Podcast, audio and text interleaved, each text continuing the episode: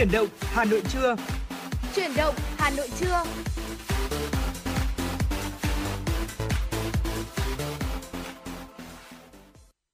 Chào đón quý vị và các bạn, chúng ta cùng đến với chương trình truyền động Hà Nội trưa trực tiếp trên tần số FM 96 MHz của Đài Phát thanh Truyền hình Hà Nội. Ngày hôm nay chúng ta sẽ cùng tiếp tục đồng hành cùng với nhau trong 120 phút trực tiếp của chương trình và tiếp tục đồng hành cùng với quý thính giả sẽ vẫn là Lê Thông và Bảo Nhật.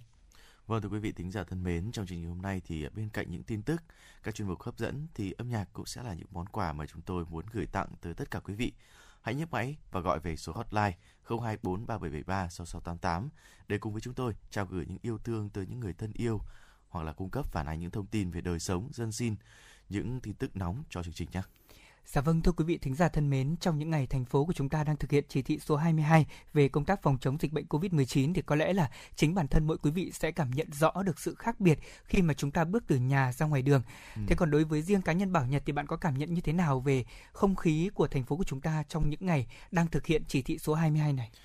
Cái sự uh, đầu tiên mà chúng tôi có thể cảm nhận được rõ nhất đó là cái sự kiểu náo nhiệt hơn ngày thường rất nhiều ừ. và như buổi sáng ngày hôm nay anh Lê Thông cũng như là Bảo Nhật cũng có chia sẻ với quý vị là nhiều người dường như là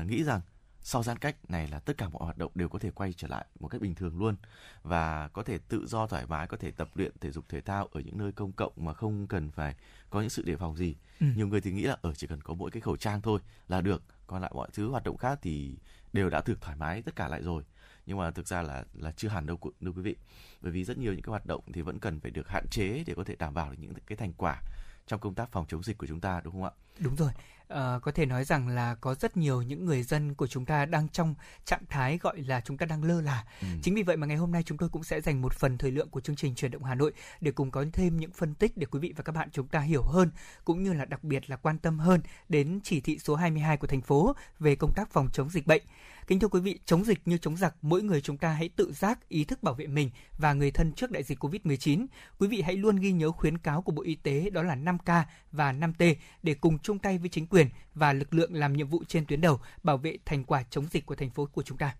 Vâng và thưa quý vị, à, trước khi đến với những cái thông tin à, mà chúng tôi à, cũng đề cập thì để mở đầu buổi trưa ngày hôm nay thì xin mời quý vị chúng ta sẽ cùng thư giãn một chút cùng với một giai điệu âm nhạc cũng khá nhẹ nhàng qua giọng ca của Bảo Anh lãng quên chiều thu. Xin mời quý vị chúng ta cùng thư giãn.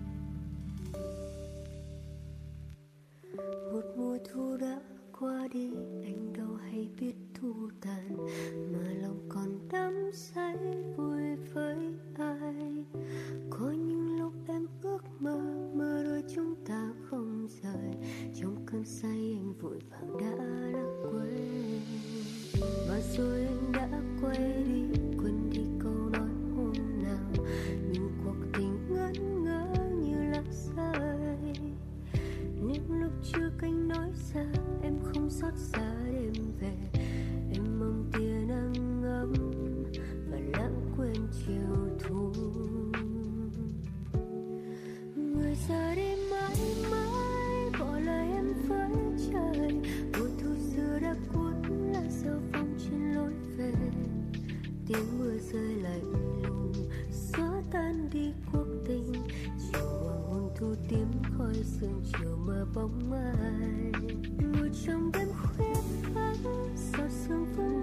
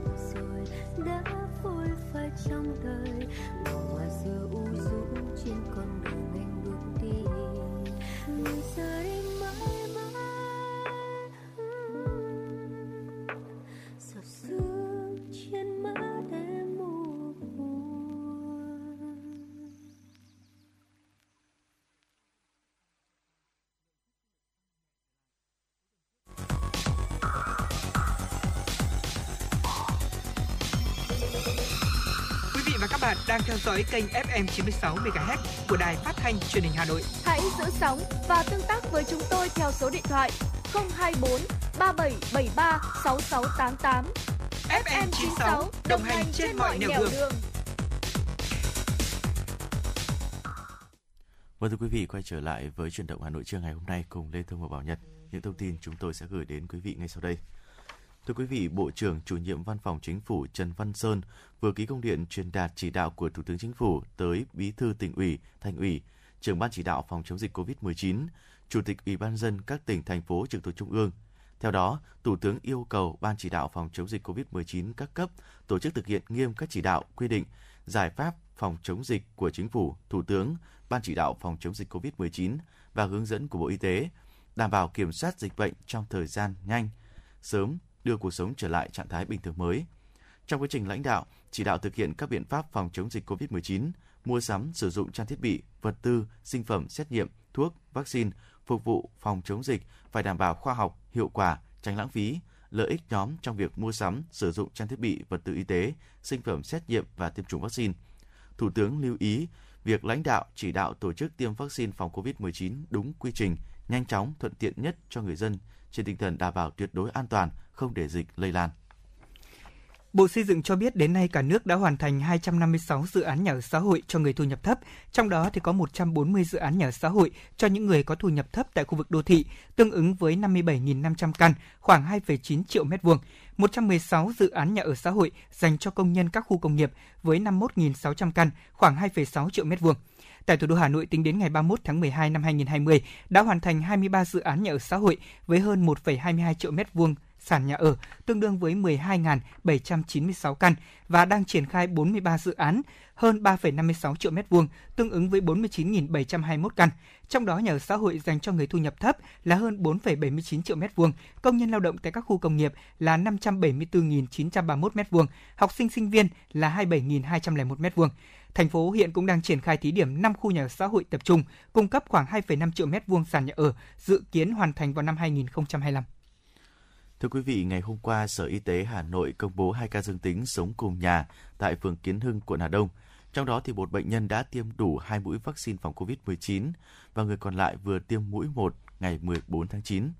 Ông Khổng Minh Tuấn, Phó Giám đốc Trung tâm Kiểm soát Bệnh tật CDC Hà Nội cho biết, không có vaccine nào đạt hiệu quả bảo vệ 100%.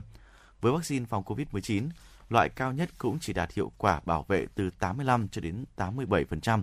Kể cả tiêm đủ hai mũi vaccine cũng chỉ có hiệu quả bảo vệ nhất định tùy theo đáp ứng miễn dịch của từng người.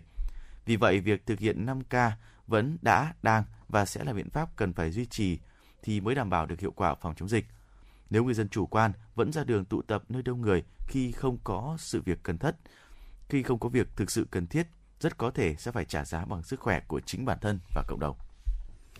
Kính thưa quý vị, ngày hôm qua thì Công an quận Hoàn Kiếm, thành phố Hà Nội cho biết là qua phối hợp cùng với Ủy ban dân phường Tràng Tiền đã ra quyết định xử phạt 4 người đi tập thể dục khi thành phố thực hiện chỉ thị số 22 ngày 20 tháng 9 năm 2021 của Ủy ban dân thành phố Hà Nội. Vụ việc xảy ra vào khoảng 6 giờ cùng ngày, khu vực phố Đinh Tiên Hoàng, vườn hoa Lý Thái Tổ. Qua tuần tra và phát hiện 4 nhóm phụ nữ đi tập thể dục và dắt chó đi dạo, tổ công tác công an phường Tràng Tiền đã yêu cầu nhóm người này về trụ sở công an phường để làm rõ. Khi viết bản tường trình thì cả bốn người phụ nữ trên đều nêu lý do đi tập thể dục cho vui vì nghĩ rằng thành phố đã nới lỏng giãn cách và đã hết dịch. Sau khi được tuyên truyền, cả bốn người đều đã thừa nhận hành vi vi phạm, ký vào biên bản vi phạm hành chính với mức phạt 2 triệu đồng một người. Thông qua vụ việc nêu trên thì công an quận Hoàn Kiếm cũng khuyến cáo người dân cần tuân thủ quy định về việc tạm dừng tập thể dục ngoài trời, tập trung đông người, chờ chỉ đạo mới của thành phố Hà Nội.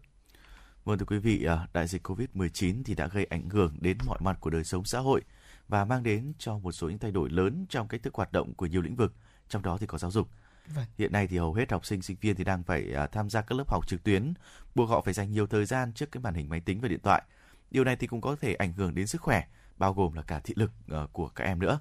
Vì thế nên chúng tôi cũng xin phép được dành ít phút đề cập về vấn đề này uh, với đề với chủ đề là bảo vệ đôi mắt của trẻ khi mà học online ở trong mùa dịch. Vâng, tôi muốn hỏi Bảo Nhật một chút là khi mà uh, tiếp xúc với uh, các bạn nhỏ, đặc biệt là với những em nhỏ mà các em phải đeo kính cận từ khi ngồi học đường thì uh, bạn cảm giác như thế nào? Thực ra với bản thân tôi trước đây khi mà còn đang đi học thì tôi cũng cảm thấy là hồi nhỏ nhỏ ấy, thì ừ. hay theo kiểu là uh, những người đeo kính thì thường là những người theo kiểu là tri thức học nhiều thì cũng rất là mong ở uh, làm sao để mình được đeo kính nhỉ nhưng sau này khi mà ừ. thực sự là bản thân bị cận và đeo kính thì tôi mới thấy là thực sự là khá là khổ hơi vất vả. Và đặc biệt là các em nhỏ nữa thì vâng. cái vấn đề này thì nó lại càng nặng nề hơn. À, quý vị hãy thử tưởng tượng là một những em còn rất nhỏ thôi mà đã phải mang cho mình một cái kính nó đôi khi nó nó nó dày. Và bỏ kính ra thì nó mờ gần như là nó không thể nhìn rõ được mọi thứ. Nhiều những cái công việc liên quan đến cái sự tỉ mỉ dạ. thì đôi khi lại không thể hoàn thành được. Lúc nào cũng phải phụ thuộc vào cặp kính. Bên cạnh đó thì quý vị cũng biết những ai đeo kính thì sẽ thấu hiểu nhất cái cảm giác khi mà mình đi trời mưa Ừ mà kính nó thì cứ mờ mờ mờ mờ như thế thì rất khó để chúng ta có thể là điều khiển phương tiện cũng như là kiểm soát được ừ, giao thông đúng không ạ? Dạ vâng đúng là như vậy à, có rất nhiều những bất tiện khi mà chúng ta phải đeo kính và điều đó là điều không nên một chút nào. Ờ, tuy nhiên đó chỉ là một phần trong số rất nhiều những bệnh lý mà nếu như quý vị không chăm sóc sức khỏe cho đôi mắt của con em của mình cũng như thực ra chính bản thân chúng ta khi mà làm việc trong môi trường à, dịch bệnh Covid-19 như thế này, hình thức làm việc trực tuyến được khuyến khích nhiều hơn thì đặt ra một câu hỏi làm thế nào để có thể bảo vệ mắt của mình để cho đôi mắt luôn được sáng thì đó cũng là một trong số những câu hỏi mà tôi nghĩ rằng là rất nhiều các bậc phụ huynh lúc này cũng đau đầu. Chúng ta cứ thử tưởng tượng là thay vì bảng đen phấn trắng thì bây giờ sẽ là màn hình và bàn phím. Các con ừ. sẽ cùng tương tác với thầy cô thông qua những cách thức như thế này. Quý vị uh, cứ thể nghĩ là từ những môn học rất đơn giản, ví dụ như là môn toán, môn tiếng Việt hay môn đạo đức cho đến những môn học về uh, kỹ năng ví dụ như là mỹ thuật, âm nhạc, thể dục thì tất cả đều được uh, chuyển đổi sang hình thức là học trực tuyến và thậm chí là có rất nhiều phụ huynh còn băn khoăn là với những bé mà bắt đầu vào lớp 1 thì các con sẽ tập làm quen với việc viết chữ như thế nào khi không có cô giáo uốn nắn từng ly từng tí. Ừ. Vâng, rất nhiều những câu hỏi đặt ra mà tôi nghĩ rằng là quý vị phụ huynh cũng đang quan tâm. Tuy nhiên chương trình ngày hôm nay chúng tôi như đã nói sẽ đề cập kỹ hơn về vấn đề bảo vệ đôi mắt của trẻ. Thì uh, thưa quý vị, khô mắt, mỏi mắt hoặc thậm chí là gia tăng bệnh cận thị chính là những vấn đề mà các bác sĩ nhãn khoa trong thời gian này rất thường gặp. Và Lê Thông đã có cuộc trò chuyện cùng với tiến sĩ bác sĩ Hoàng Cương ở Bệnh viện Mắt Trung ương để cùng giúp quý vị thính giả chúng ta hiểu hơn về vấn đề này. Mời quý vị chúng ta cùng nghe một uh, ít những cái ý kiến chia sẻ của bác sĩ Hoàng Cương. Thời gian học tập kéo dài và không đúng với cái vệ sinh lao động của con mắt. Những cái đấy thì là nó cũng ờ, mệt mỏi cho cả con mắt lẫn ờ, cơ thể các cháu một cái thời gian làm việc với mắt với tất cả các phương tiện về màn hình và tài liệu thì là chúng ta không quá 5 giờ một ngày. Đấy chúng ta cứ từ cộng 3 tiếng online buổi sáng, 2 tiếng online buổi chiều. Rồi tối lại làm ờ, trả lời những cái phiếu ờ, kết quả học tập thì cái giờ học. Tôi ngại là các cháu nó sẽ quá 5 tiếng một ngày.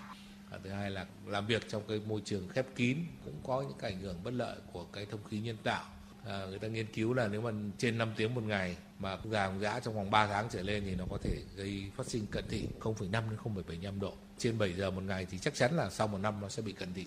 để hạn chế những cái nguy cơ trẻ bị cận thị khi mà phải học quá dài như thế ạ. Góc nhìn của mắt với máy tính và độ cao của màn hình thì như thế nào là phù hợp để tránh hại mắt của trẻ thưa bác sĩ? Để đảm bảo cho mắt mà được làm việc cho cái điều kiện tối ưu về cái cự ly yêu cầu là phải khoảng một lần rưỡi cái đường chéo của màn hình. Như thế thì bình thường chúng ta làm việc với máy tính nó với desktop thì nó khoảng 60 đến 80 phân. Với laptop nó cũng phải tầm 45 phân. Gần quá hoặc xa quá thì đều bất lợi cho con mắt. Góc nhìn thì ờ, đầu chúng ta cao hơn cái màn hình nó khoảng 15 độ. Cái góc nhìn nó chếch xuống dưới một chút. Cái góc đấy là lý tưởng cho vệ sinh trị giác về cái ờ, độ tương phản thì chúng tôi khuyến cáo là để được cái độ tương phản cao nhất có thể. Cố gắng để cái tự càng to thì nhìn nó càng đỡ mỏi hơn. Và chúng ta tránh nhiều cái nguồn ánh sáng trong phòng quá. Nó làm tán xạ cái màn hình. Chúng ta cần một cái màn hình nó không chói, không lóa, không bị vạch vằn các thứ thì người ta khuyến cáo là cái máy tính không được để gần ờ, các cái nguồn sáng nó chiếu trực diện vào không được để cảnh cửa sổ không được Dạ vâng, như vậy là quý vị vừa nghe là bác sĩ Hoàng Cương cũng đã khuyến cáo là có rất nhiều những rủi ro trong quá trình mà chúng ta cho các con học online. Một trong số đó những biểu hiện mà chúng ta dễ thấy nhất đó là việc các con dễ bị khô mắt cũng như đặc biệt là dễ gặp phải tình trạng lóa mắt khi mà ngồi trước màn hình quá lâu. Bác sĩ cũng khuyến cáo là chúng ta không nên cho con trẻ ngồi quá 5 tiếng một ngày. Như vậy thì chúng ta có nên phân chia khoảng cách cũng như là đảm bảo ở những cái vấn đề về ánh sáng cũng như là về đặc biệt là về tư thế ngồi như thế nào để tránh được tất cả những vấn đề xung quanh đến mắt cũng như là đặc biệt là về cong vẹo cuộc sống của con trong quá trình học online tại nhà. Và về vấn đề này thì chúng tôi cũng sẽ xin mời quý vị nghe tiếp bác sĩ Hoàng Cương có đưa ra một số những khuyến cáo như sau. Ở Mỹ thì yêu cầu là khoảng 2 tiếng thì chúng ta nghỉ 15 phút. Ở Việt Nam yêu cầu một tiếng nghỉ đến 5 phút. Thế thì chúng ta chú ý cái đoạn đấy. Và nghỉ ngơi là nghỉ ngơi thực sự chứ không phải nghỉ ngơi từ đang từ học tập lại sang đọc truyện hay chơi game. Chúng ta nghỉ ngơi ra bằng vận động tại chỗ bằng ra ngoài chơi bằng đi bộ hay gì đó. À, người ta vẫn à, ưu tiên sử dụng cho cái độ sáng của mình nó cao hơn một chút. Và cái ánh sáng nền dọi vào nó lại thấp hơn một chút. Nguồn sáng thì chúng tôi khuyến cáo là phía trên và bên trái của màn hình nó chiếu vào hay hơn là phía sau lưng cái uh, chiếu sáng để cho con mắt làm việc nó khỏi mỏi thì không dùng đèn neon chúng ta có thể dùng đèn led hoặc đèn quả lê đèn sáng vàng bình thường Dạ vâng, như vậy là những giải pháp mà tôi nghĩ rằng là cũng rất là đơn giản. Ừ. Không biết là đối với Bảo Nhật khi mà làm việc tại nhà buổi tối với máy tính thì bạn sẽ sử dụng đèn như thế nào? Ờ, bản thân thì Bảo Nhật sẽ dùng đèn,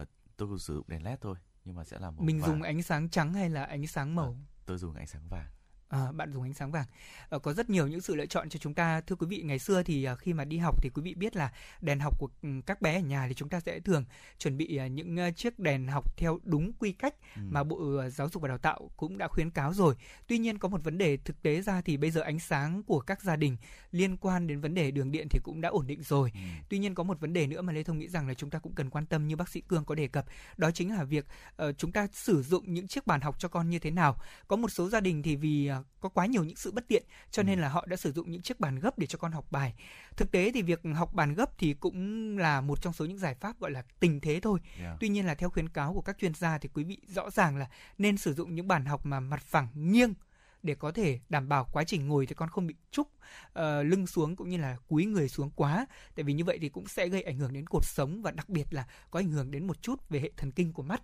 Đây cũng là những điều mà chúng tôi nghĩ rằng là rất nhiều những ông bố bà mẹ chúng ta cũng nên uh, thêm vào uh, cuốn sổ tay của mình để có thể giúp cho con quá trình là học tập tại nhà các bé vừa đảm bảo về nội dung kiến thức cũng như vừa đảm bảo về sức khỏe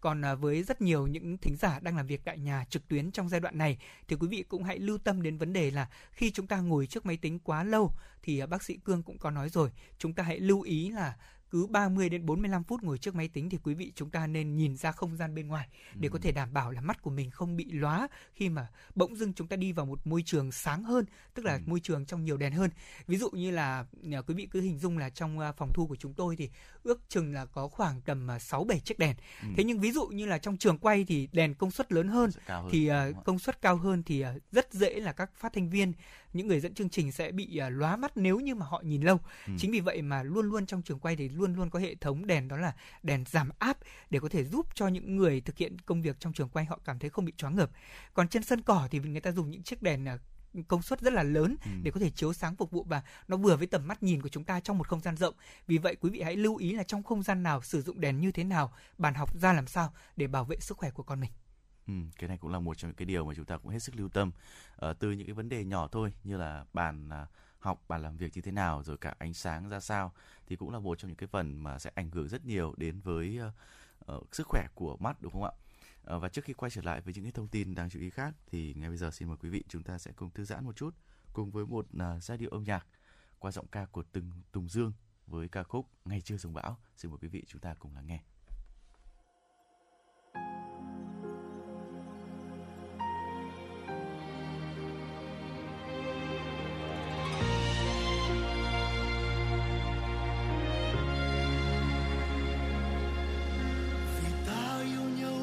Cơn sóng vỗ, quần quanh bao năm không buông mặt hồ. Thuyền anh đi xa bờ thì em vẫn dõi chờ. Duyên mình dịu em thơ rất thơ, và anh nâng niu em như đóa hoa. Còn em xem anh như trăng ngọc ngà, tự do như mây vàng mình phiêu du non ngàn. Dẫu trần gian bao la đến đâu, nơi anh là nhà khi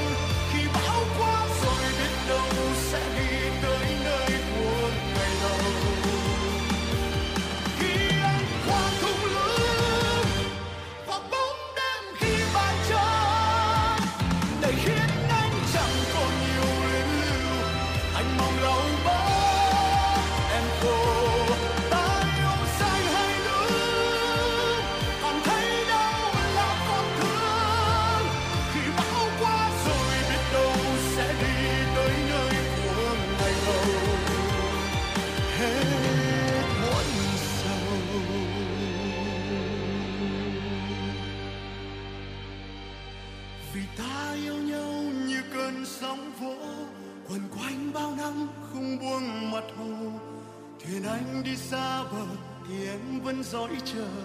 Duyên mình dịu em thơ rất thơ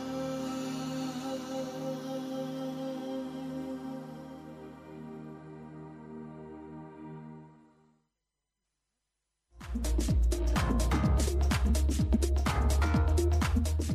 các bạn đang trên chuyến bay mang số hiệu FM96. Hãy thư giãn, chúng tôi sẽ cùng bạn trên mọi cung đường. Hãy giữ sóng và tương tác với chúng tôi theo số điện thoại 024 3773 6688.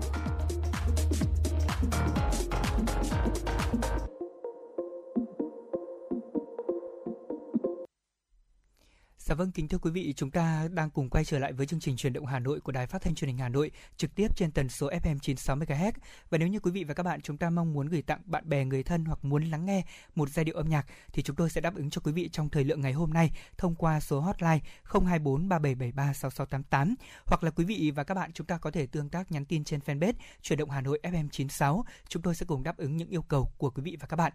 và cùng quay trở lại với một phần à, góc nhìn của FM96 ngày hôm nay. Thì kính thưa quý vị là chắc chắn là quý vị thính giả vẫn còn à, nhớ và đặc biệt là còn nhìn thấy rất rõ những hình ảnh về đêm trung thu vừa qua tại thủ đô Hà Nội. À, Rất nhiều quý vị thính giả, rất nhiều những người dùng mạng xã hội cả nước đã được chứng kiến một Hà Nội với một biển người chen lấn đổ xô về trung tâm thành phố và các khu vực công cộng. Trong đó thì có không ít những gia đình đã đưa theo con nhỏ, đối tượng chưa được tiêm chủng. Có lẽ nhiều người đã có cảm giác ớn lạnh khi nghĩ về thủ đô Hà Nội vừa mới trải qua 2 tháng căng mình chống dịch. Người dân phải chịu đợt giãn cách thứ tư với không ít những sự bất tiện. Và phải chăng một bộ phận người dân Hà Nội đã sớm ngủ quên trước đại dịch?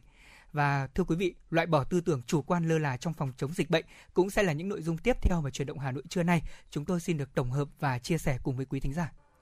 Kính thưa quý vị, à, chỉ thị 22 của thành phố mới ban hành vẫn nhấn mạnh mọi cá nhân và các tổ chức tiếp tục nâng cao ý thức phòng chống dịch, thực hiện nghiêm 5K cũng như các biện pháp bảo vệ cá nhân và cộng đồng.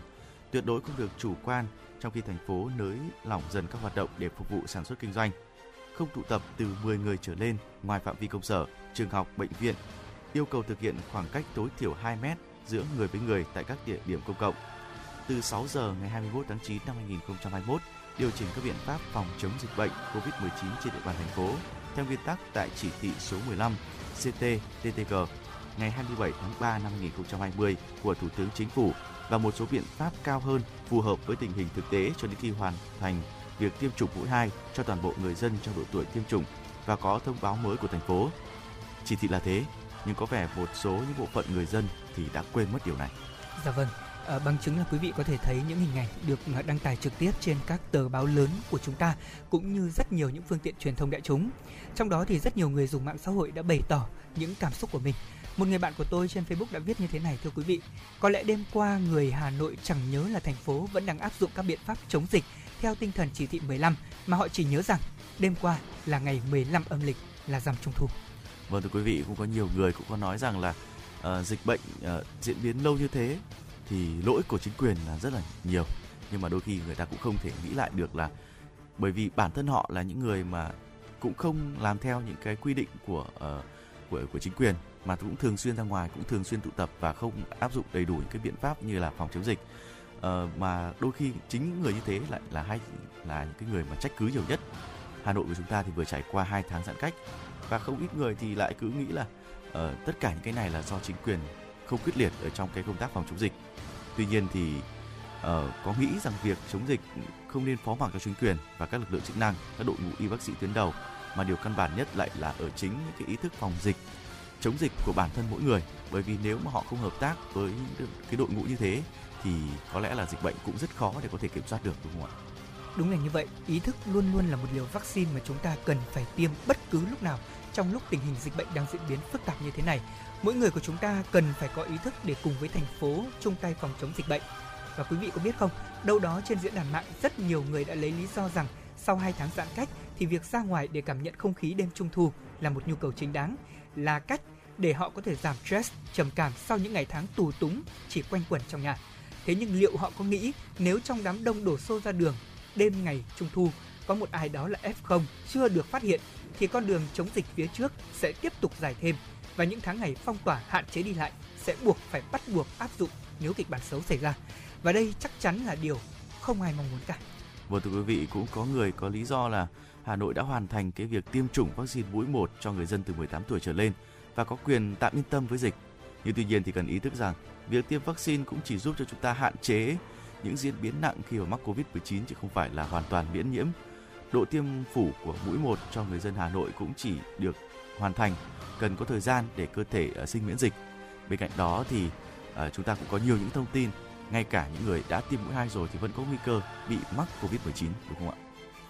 Trong một cuộc họp báo mới đây, Phó Bí thư Thành ủy Hà Nội Nguyễn Văn Phong cho rằng người dân không được chủ quan bởi mặc dù hiện nay thành phố đã tiêm mũi vaccine thứ nhất cho trên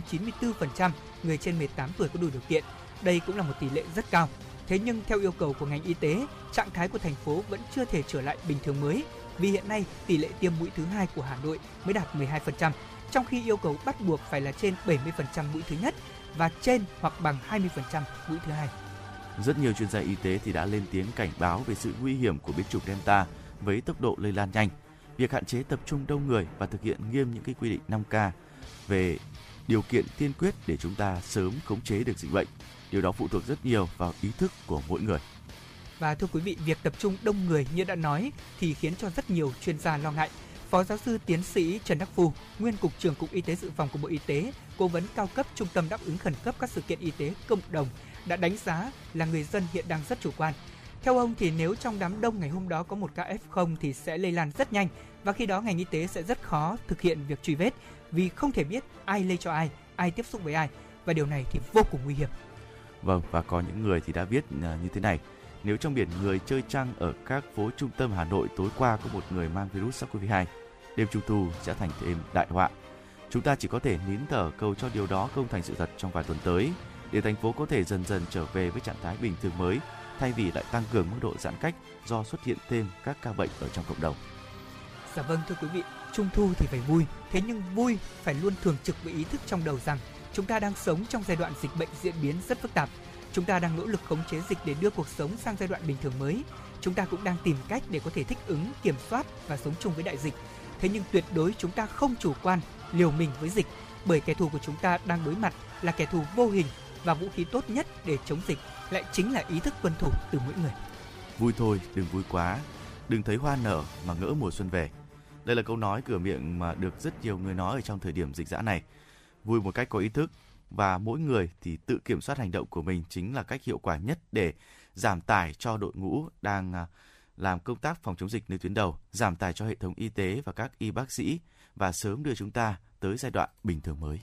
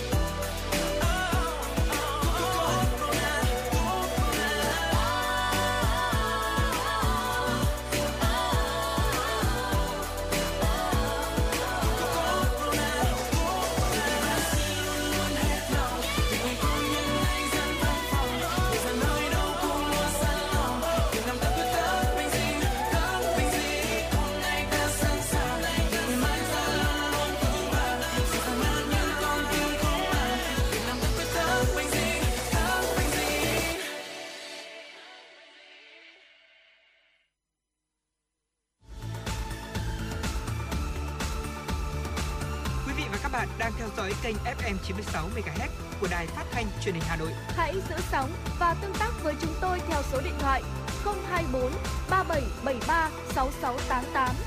FM 96 đồng hành trên mọi nẻo đường. đường.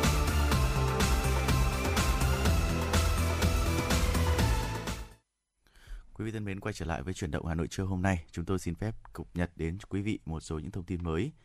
trong bài phát biểu đầu tiên tại Đại hội đồng Liên Hợp Quốc, Tổng thống Mỹ Joe Biden cho biết nước Mỹ sẽ gia tăng cam kết đối với các nỗ lực ờ, chống biến đổi khí hậu và cuộc chiến chống COVID-19. Liên quan đến cuộc chiến chống dịch COVID-19 trên thế giới, Tổng thống Mỹ Joe Biden cho biết sẽ sớm công bố các cam kết mới nhằm đẩy mạnh nỗ lực khi mà Washington chủ trì hội nghị thượng đỉnh về bàn về đại dịch COVID-19. Trong bài phát biểu của mình, Tổng thống Joe Biden cũng đề cập tới những nỗ lực của ông trong việc xây dựng lại các liên minh và gia hạn cam kết với các tổ chức đa phương, đồng thời cho biết việc Mỹ sẽ rút quân khỏi Afghanistan là một bước ngoặt sang một chương mới của ngoại giao không ngừng. Đây là một bước đi cần thiết để điều chỉnh chính sách của Washington với sự tập trung dành nguồn lực cho các thách thức quyết định tới ở trong tương lai, định hình vai trò của thế giới trong các vấn đề quan trọng như thương mại, mạng và các công nghệ mới nổi và đối mặt với mối đe dọa khủng bố như ngày nay. Thưa quý vị, với những vaccine ngừa COVID-19 được cấp phép lưu hành để sử dụng khẩn cấp cho đến thời điểm này, thì mới chỉ có vaccine của Johnson Johnson là loại một liều duy nhất. Tuy nhiên, thì hãng này cũng đang tính đến việc sử dụng tăng thêm liều tăng cường giống như một số loại vaccine khác. Theo Johnson Johnson thì việc tiêm một liều bổ sung cho loại vaccine một liều duy nhất của hãng này cũng đã giúp tăng miễn dịch, bảo vệ mạnh mẽ khỏi nguy cơ lây nhiễm virus. Đó cũng là kết quả của ba nghiên cứu mà hãng này đã thực hiện để xem xét các mặt khác nhau của vaccine Janssen. Cụ thể, nghiên cứu thứ nhất đối với cơ chế tiêm hai mũi cho thấy 56 ngày sau khi tiêm thì vaccine có thể cung cấp miễn dịch 100% và có thể bảo vệ 94% đối với thể nặng và vừa tại Mỹ. Nghiên cứu thứ hai cho thấy lượng kháng thể tăng gấp 12 lần ở những người được tiêm mũi tăng cường sau 6 tháng trở lên kể từ khi tiêm mũi đầu tiên. Theo hãng tin Bloomberg, chính phủ quyền Tổng thống Mỹ Joe Biden đang đàm phán mua thêm 500 triệu liều vaccine ngừa COVID-19 của hãng dược Pfizer Mỹ để tài trợ cho các nước khác. Thông tin dự kiến sẽ được Nhà Trắng công bố trong những ngày tới. Toàn bộ số vaccine trên sẽ được phân bổ theo cơ chế COVAX, chương trình do Tổ chức Y tế Thế giới WHO có trụ sở tại Geneva hậu thuẫn cùng với Liên minh vaccine Gavi nhằm đảm bảo vaccine ngừa COVID-19 được phân bổ công bằng trên toàn cầu, đặc biệt hỗ trợ các nước thu nhập thấp và trung bình. Nhà Trắng dự kiến sẽ công bố thông tin cụ thể về thỏa thuận trước thềm một hội nghị thượng đỉnh quốc tế về COVID-19 dưới dạng trực tuyến bên lề Đại hội đồng Liên Hợp Quốc. Với thỏa thuận đang đàm phán trên, Mỹ sẽ nâng mức tài trợ lên hơn 1,15 tỷ liều vaccine cho chương trình tiêm chủng toàn cầu. Cũng tại hội nghị này, Tổng thống Mỹ Joe Biden dự kiến sẽ kêu gọi tập trung vào việc tài trợ vaccine cho các nước nghèo. Người dân Tây Ban Nha đã buộc phải sơ tán khi một vết nứt mới xuất hiện trong một núi lửa trên đảo La Palma phun trào. Những dòng dung nham từ độ cao 6 mét đã chảy xuống các sườn đồi và tràn vào đường phố, nuốt chừng các biệt thự hoa màu và nhà kho trên đường của dung nham. Vết nứt mới được mở sau khi Viện núi lửa quần đảo Canary cho biết một bộ phận động đặc biệt là bộ phận động đất mạnh 3,8 độ Richter đã diễn ra vào tối ngày 20 tháng 9. Đến ngày 21 tháng 9 thì dung nham cũng đã bao phủ diện tích khoảng 140 ha, phá hủy 166 nhà dân cùng với các tòa nhà cao tầng. Vết nứt mới trên núi lửa cách dạng núi Cambi 900 m về phía bắc, nơi núi lửa phun trào đầu tiên vào ngày 19 tháng 9. Các nhà khoa học cũng cho biết là việc dung nham phun trào có thể kéo dài hàng tuần hoặc trong vài tháng. Bộ Nội vụ Thái Lan vừa ban hành văn bản khẩn cấp đề nghị chính quyền các địa phương sẵn sàng bắt đầu tiêm chủng cho học sinh vào cuối tháng 9 này. Theo đó, Bộ Y tế Công cộng đã phân bổ vaccine Pfizer để tiêm cho học sinh là trẻ em từ 12 tuổi trở lên. Chính quyền địa phương phải đảm bảo phụ huynh học sinh đồng ý trước khi tiêm, đưa thông tin đầy đủ về các vấn đề liên quan, lợi ích và tác dụng phụ hiếm gặp có thể nghiêm trọng của loại vaccine COVID-19 khi tiêm cho trẻ em – Số lượng học sinh là trẻ em từ 12 đến 18 tuổi trong danh sách cần tiêm vaccine ngừa COVID-19 của Thái Lan lên tới 4,5 triệu người. Đã có 2.000 trẻ em được tiêm với sự đồng ý của bố mẹ hoặc người giám hộ hợp pháp. Hầu hết trẻ em thì đều có các tác dụng phụ ở thể nhẹ, cao nhất là sốt nhẹ và đau nhức tại chỗ tiêm. Đây là chương trình được triển khai thí điểm với mục đích tạo miễn dịch trong các cơ sở giáo dục tại Thái Lan.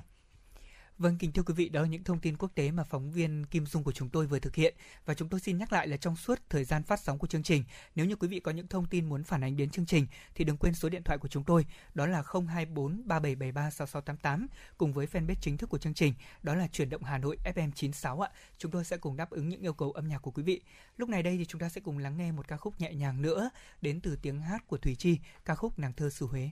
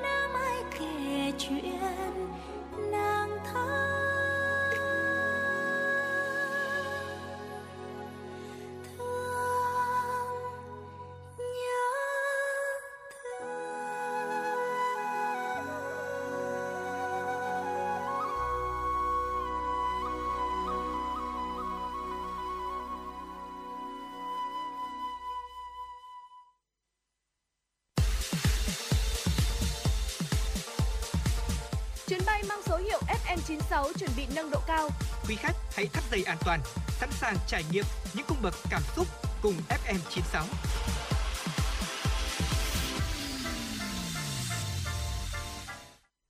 Vâng thưa quý vị thân mến, chúng ta cùng quay trở lại với chương trình truyền động Hà Nội cùng với những tin tức mà phóng viên vừa cập nhật. Ngày hôm qua, Bộ Công Bộ Công an thông tin, Công an tỉnh Điện Biên và đội kiểm soát phòng chống ma túy Cục Hải quan tỉnh Điện Biên cũng vừa phá thành công chuyên án ma túy và thu giữ số lượng lớn heroin. Cụ thể là vào khoảng 10 giờ ngày 22 tháng 9, tại khu vực bản Quyết Tiến, xã Búng Lao, huyện Mường Ảng, tổ công tác Công an tỉnh Điện Biên, Công an huyện Mường Ảng và đội kiểm soát phòng chống ma túy, Cục Hải quan tỉnh Điện Biên đã phối hợp triệt phá thành công chuyên án 921K, bắt quả tang một đối tượng về hành vi mua bán trái phép chất ma túy. Vật chứng thu giữ gồm có 9 bánh heroin có trọng lượng hơn 3,1 kg, cùng với một xe máy, hai điện thoại di động và nhiều giấy tờ có liên quan. Tại cơ quan công an thì đối tượng khai là Sùng A Khá, sinh năm 1995 ở bản Tìa Gánh, xã Sa Dung, huyện Điện Biên Đông, tỉnh Điện Biên. Khai nhận số ma túy trên được mua tại khu vực biên giới Việt Lào. Đối tượng hiện đang trên đường vận chuyển đi tiêu thụ thì bị phát hiện bắt giữ. Hiện cơ quan chức năng đang tiếp tục điều tra mở rộng vụ án, xử lý đối tượng theo đúng quy định của pháp luật. Mới đây, Sở Công Thương thành phố Hồ Chí Minh vừa ra văn bản đề nghị các doanh nghiệp áp dụng mức giá dịch vụ giao nhận hàng hóa ngang bằng mức giá trong thời gian chưa giãn cách xã hội – theo Sở Công Thương cho biết, gần đây người dân thường xuyên phản ánh mức giá dịch vụ shipper tăng cao dù thành phố đang miễn phí xét nghiệm và tạo điều kiện thuận lợi cho hoạt động giao nhận hàng hóa. Trong khi đó, thu nhập của người dân đang giảm sút nghiêm trọng vì dịch Covid-19. Từ những lý do trên, Sở Công Thương Thành phố Hồ Chí Minh đề nghị các doanh nghiệp áp dụng mức giá dịch vụ giao nhận hàng hóa ngang bằng mức giá trong thời gian chưa giãn cách xã hội, không áp dụng mức giá giờ cao điểm, tuyệt đối không được lợi dụng việc hạn chế đi lại của người dân để trục lợi. Thưa quý vị, trong 9 tháng đầu năm nay, công tác thanh tra kiểm tra và hậu kiểm xử lý vi phạm về an toàn thực phẩm đã được Ban Quản lý An toàn thực phẩm thành phố Hồ Chí Minh tăng cường thực hiện với 15.270 cơ sở được thanh tra kiểm tra, trong đó phát hiện 734 cơ sở vi phạm, xử phạt 396 cơ sở với tổng số tiền là hơn 10 tỷ đồng, buộc tiêu hủy trên 80.000 kg sản phẩm. Tại hai chợ đầu mối nông sản thực phẩm là Hóc Môn và Bình Điền tiến hành xử phạt 26 trường hợp với số tiền phạt gần 170 triệu đồng. Trong bối cảnh dịch bệnh COVID-19 đang bùng phát trên địa bàn, thành phố Hồ Chí Minh cũng tiến hành kiểm tra, giám sát điều kiện đảm bảo an toàn thực phẩm đối với 12 cơ sở cung cấp suất ăn trên địa bàn, phục vụ các khu cách ly tập trung. Qua đó yêu cầu tạm ngưng cung cấp suất ăn với 5 cơ sở do có bệnh nhân mắc COVID-19 hoạt động không hiệu quả. Việc nới lỏng giãn cách xã hội còn thực hiện ở một số địa phương khác để từng bước khôi phục nền kinh tế. Sau 84 ngày không phát hiện ca mắc COVID-19 tứ phát trong cộng đồng, tỉnh Quảng Ninh đã mở lại một số hoạt động du lịch nội tỉnh. Trong đó thì thành phố Hạ Long sẽ mở lại một số hoạt động dịch vụ có kiểm soát trên địa bàn thành phố bao gồm dịch vụ chăm sóc thẩm mỹ, dạp chiếu phim, nhà hàng, khách sạn, cơ sở lưu trú, dịch vụ ăn uống, các khu điểm du lịch ngoài trời, tàu tham quan, lưu trú trên vịnh, cơ sở tín ngưỡng tôn giáo.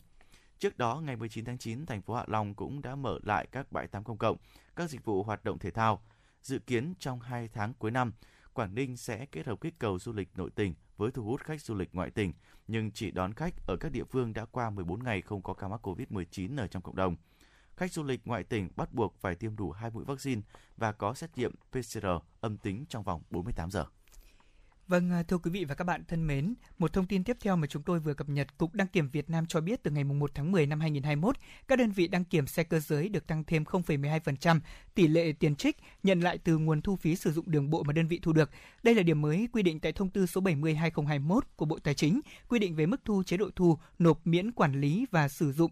đường bộ. Theo Cục Đăng kiểm Việt Nam thì hiện toàn quốc có hơn 4 triệu 495 nghìn xe ô tô được cấp chứng nhận đăng kiểm để lưu hành. Tổng số tiền thu phí sử dụng đường bộ ô tô theo hệ thống đã đăng kiểm trên cả nước trong 8 tháng đầu năm nay đạt 5.972 tỷ đồng.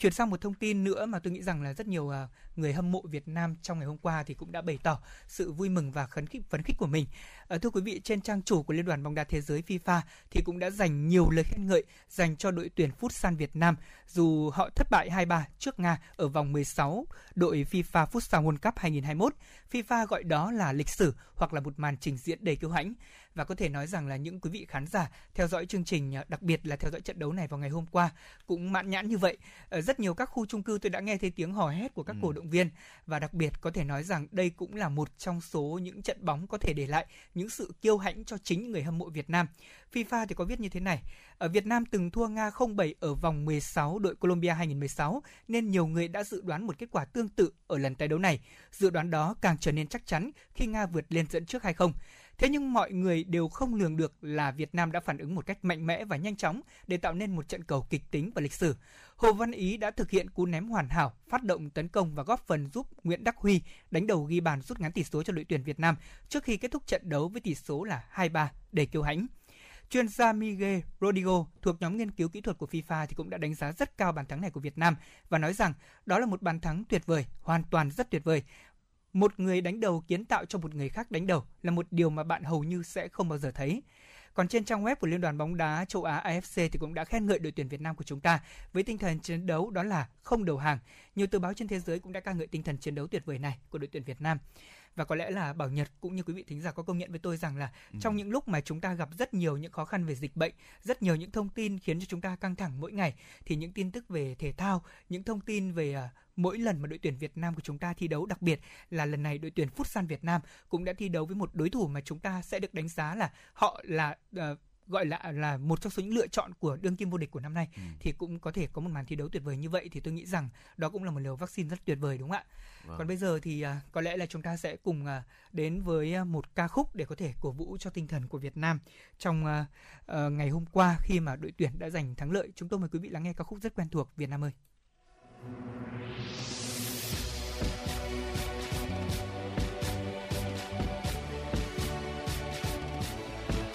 Việt Nam ơi, Việt Nam ơi, tự hào hát mãi lên Việt Nam ơi. Việt Nam ơi, Việt Nam ơi, tự hào hát mãi lên Việt Nam ơi.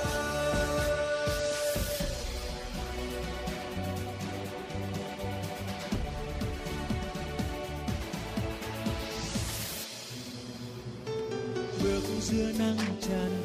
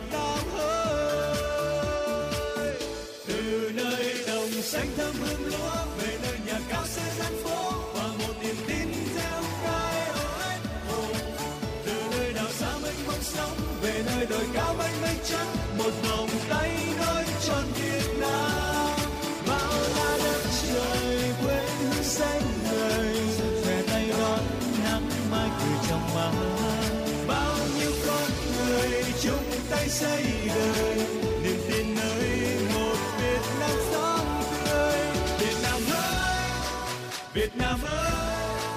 tự hào hát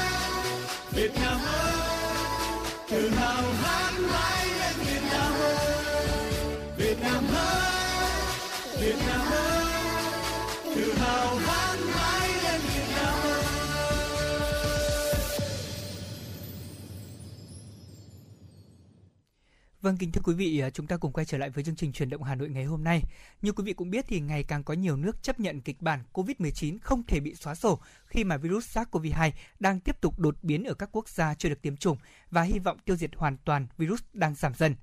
Theo CNBC thì các quan chức của Tổ chức Y tế Thế giới cho biết đại dịch COVID-19 có khả năng tồn tại cùng với chủng khi mà chúng ta đặc biệt là với chủng SARS-CoV-2 khi mà chúng đang tiếp tục đột biến ở rất nhiều các quốc gia uh, chưa được tiêm chủng và hy vọng là tiêu diệt hoàn toàn virus này cũng đang giảm dần. Một số chuyên gia y tế hàng đầu của nước Mỹ như là tiến sĩ Anthony Fauci, cố vấn y tế Nhà Trắng Stephen Bancel và giám đốc điều hành của Moderna ờ, đều cảnh báo rằng là thế giới của chúng ta sẽ phải sống chung với dịch COVID-19 mãi mãi giống như là bệnh cúm. Và trong ít phút còn lại của phần đầu tiên của khung giờ chuyển động Hà Nội trưa nay, chúng tôi muốn mời quý vị chúng ta tìm hiểu nhanh ở một số quốc gia trên thế giới họ thích ứng như thế nào với dịch bệnh này.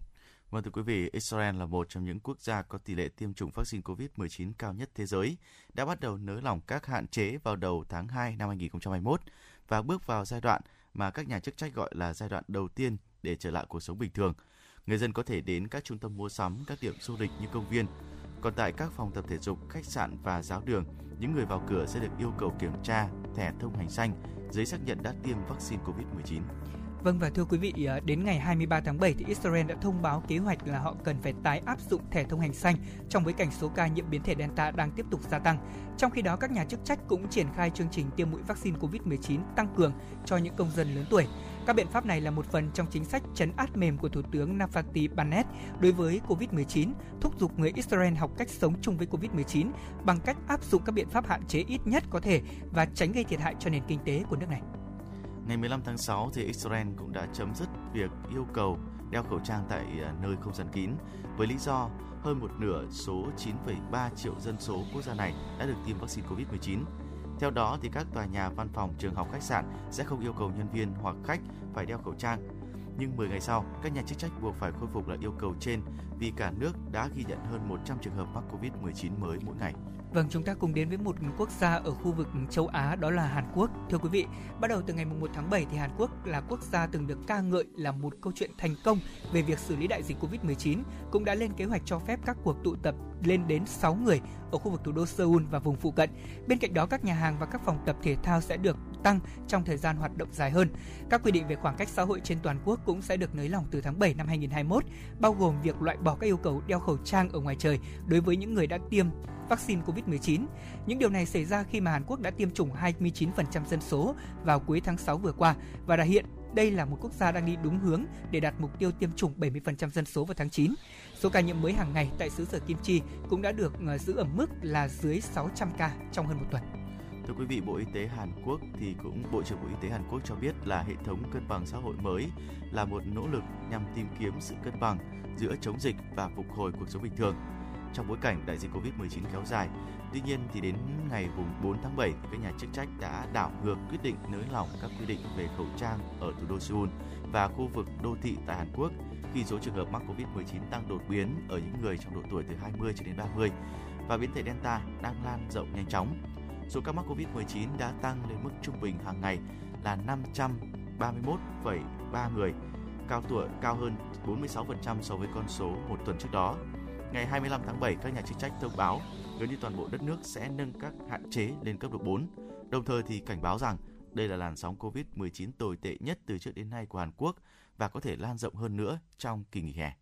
Dạ vâng thưa quý vị và số ca mắc mới của ờ, Covid-19 của Hàn Quốc ờ, trong thời điểm mà chúng tôi vừa cập nhật đây cách đây một tiếng đồng hồ, đó là đã vượt mốc 1.700 ca trong ngày thứ hai liên tiếp, trong khi nước này đang giảm xét nghiệm trong kỳ nghỉ lễ Trung thu kéo dài 5 ngày vừa qua. Số liệu của cơ quan kiểm soát phòng ngừa dịch bệnh Hàn Quốc cho thấy là số ca lây nhiễm trong cộng đồng tuần qua đã tăng 4,3% so với một tuần trước đó và có tới 90% số bệnh nhân là những người chưa tiêm vaccine COVID-19 hoặc là mới tiêm một mũi, trong đó phần lớn là những người trong độ tuổi từ 20 đến 30 và giới chức y tế của nước này cũng đã kêu gọi người dân cần chủ động xét nghiệm COVID-19 trước và sau kỳ nghỉ lễ Trung thu để ngăn ngừa nguy cơ lây lan dịch bệnh. Đây cũng là thông báo mà có thể nói rằng là thủ đô Hà Nội của chúng ta cũng đã khuyến cáo những người dân, đặc biệt là những người tụ tập đông người tại khu vực ờ, Tết Trung thu ờ, ở trên các tuyến phố vừa rồi để có thể chúng ta tự theo dõi sức khỏe, báo cho các cơ quan y tế. Đó là những thông tin mà chúng tôi cũng ờ, mong muốn truyền tải đến quý vị. Còn bây giờ chúng ta cùng đến với âm nhạc một ca khúc mà có lẽ rằng là những ngày này được phát rất nhiều trên các làn sóng phát thanh cho đến là không gian của những cửa hàng họ cũng phát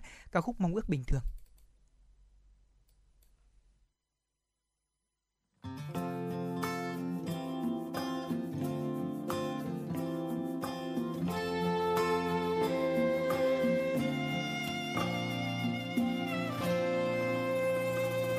Hôm qua tôi mơ chuyện riêng tôi Tôi chẳng lắng lo những chuyện đời. Chẳng cần bận tâm nếu ngày kia Cuộc sống có khi đổi thay. Hôm nay tôi nhìn lại xung quanh, Tôi bỗng mong điều rất chân thành. Chỉ cần cuộc sống cứ bình yên, Tôi ước muốn như mọi người.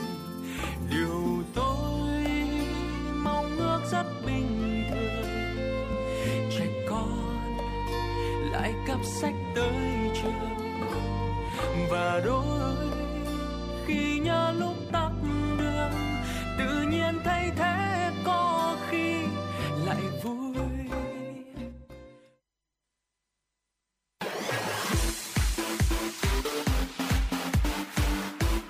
Chuyển động Hà Nội trưa.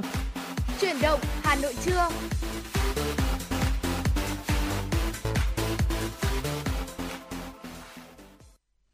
Quý vị và các bạn thân mến, bây giờ là 11 giờ ngày 13 tháng 9 ngày 23 tháng 9 năm 2021. Chương trình chuyển động Hà Nội trưa của chúng tôi đang được phát trực tiếp trên tần số FM 96 MHz của Đài Phát thanh và Truyền hình Hà Nội. Chương trình cũng đang được phát trực tuyến trên trang web hanoitv.vn. Và để bắt đầu phần uh, khung sau của chương trình, chúng tôi xin cung cấp đến cho quý vị một số những thông tin sau đây. Thưa quý vị, chiều hôm qua tại nhà Quốc hội, với sự chủ trì của Chủ tịch Quốc hội Vương Đình Huệ, Ủy ban Thường vụ Quốc hội đã bế mạc phiên họp thứ ba.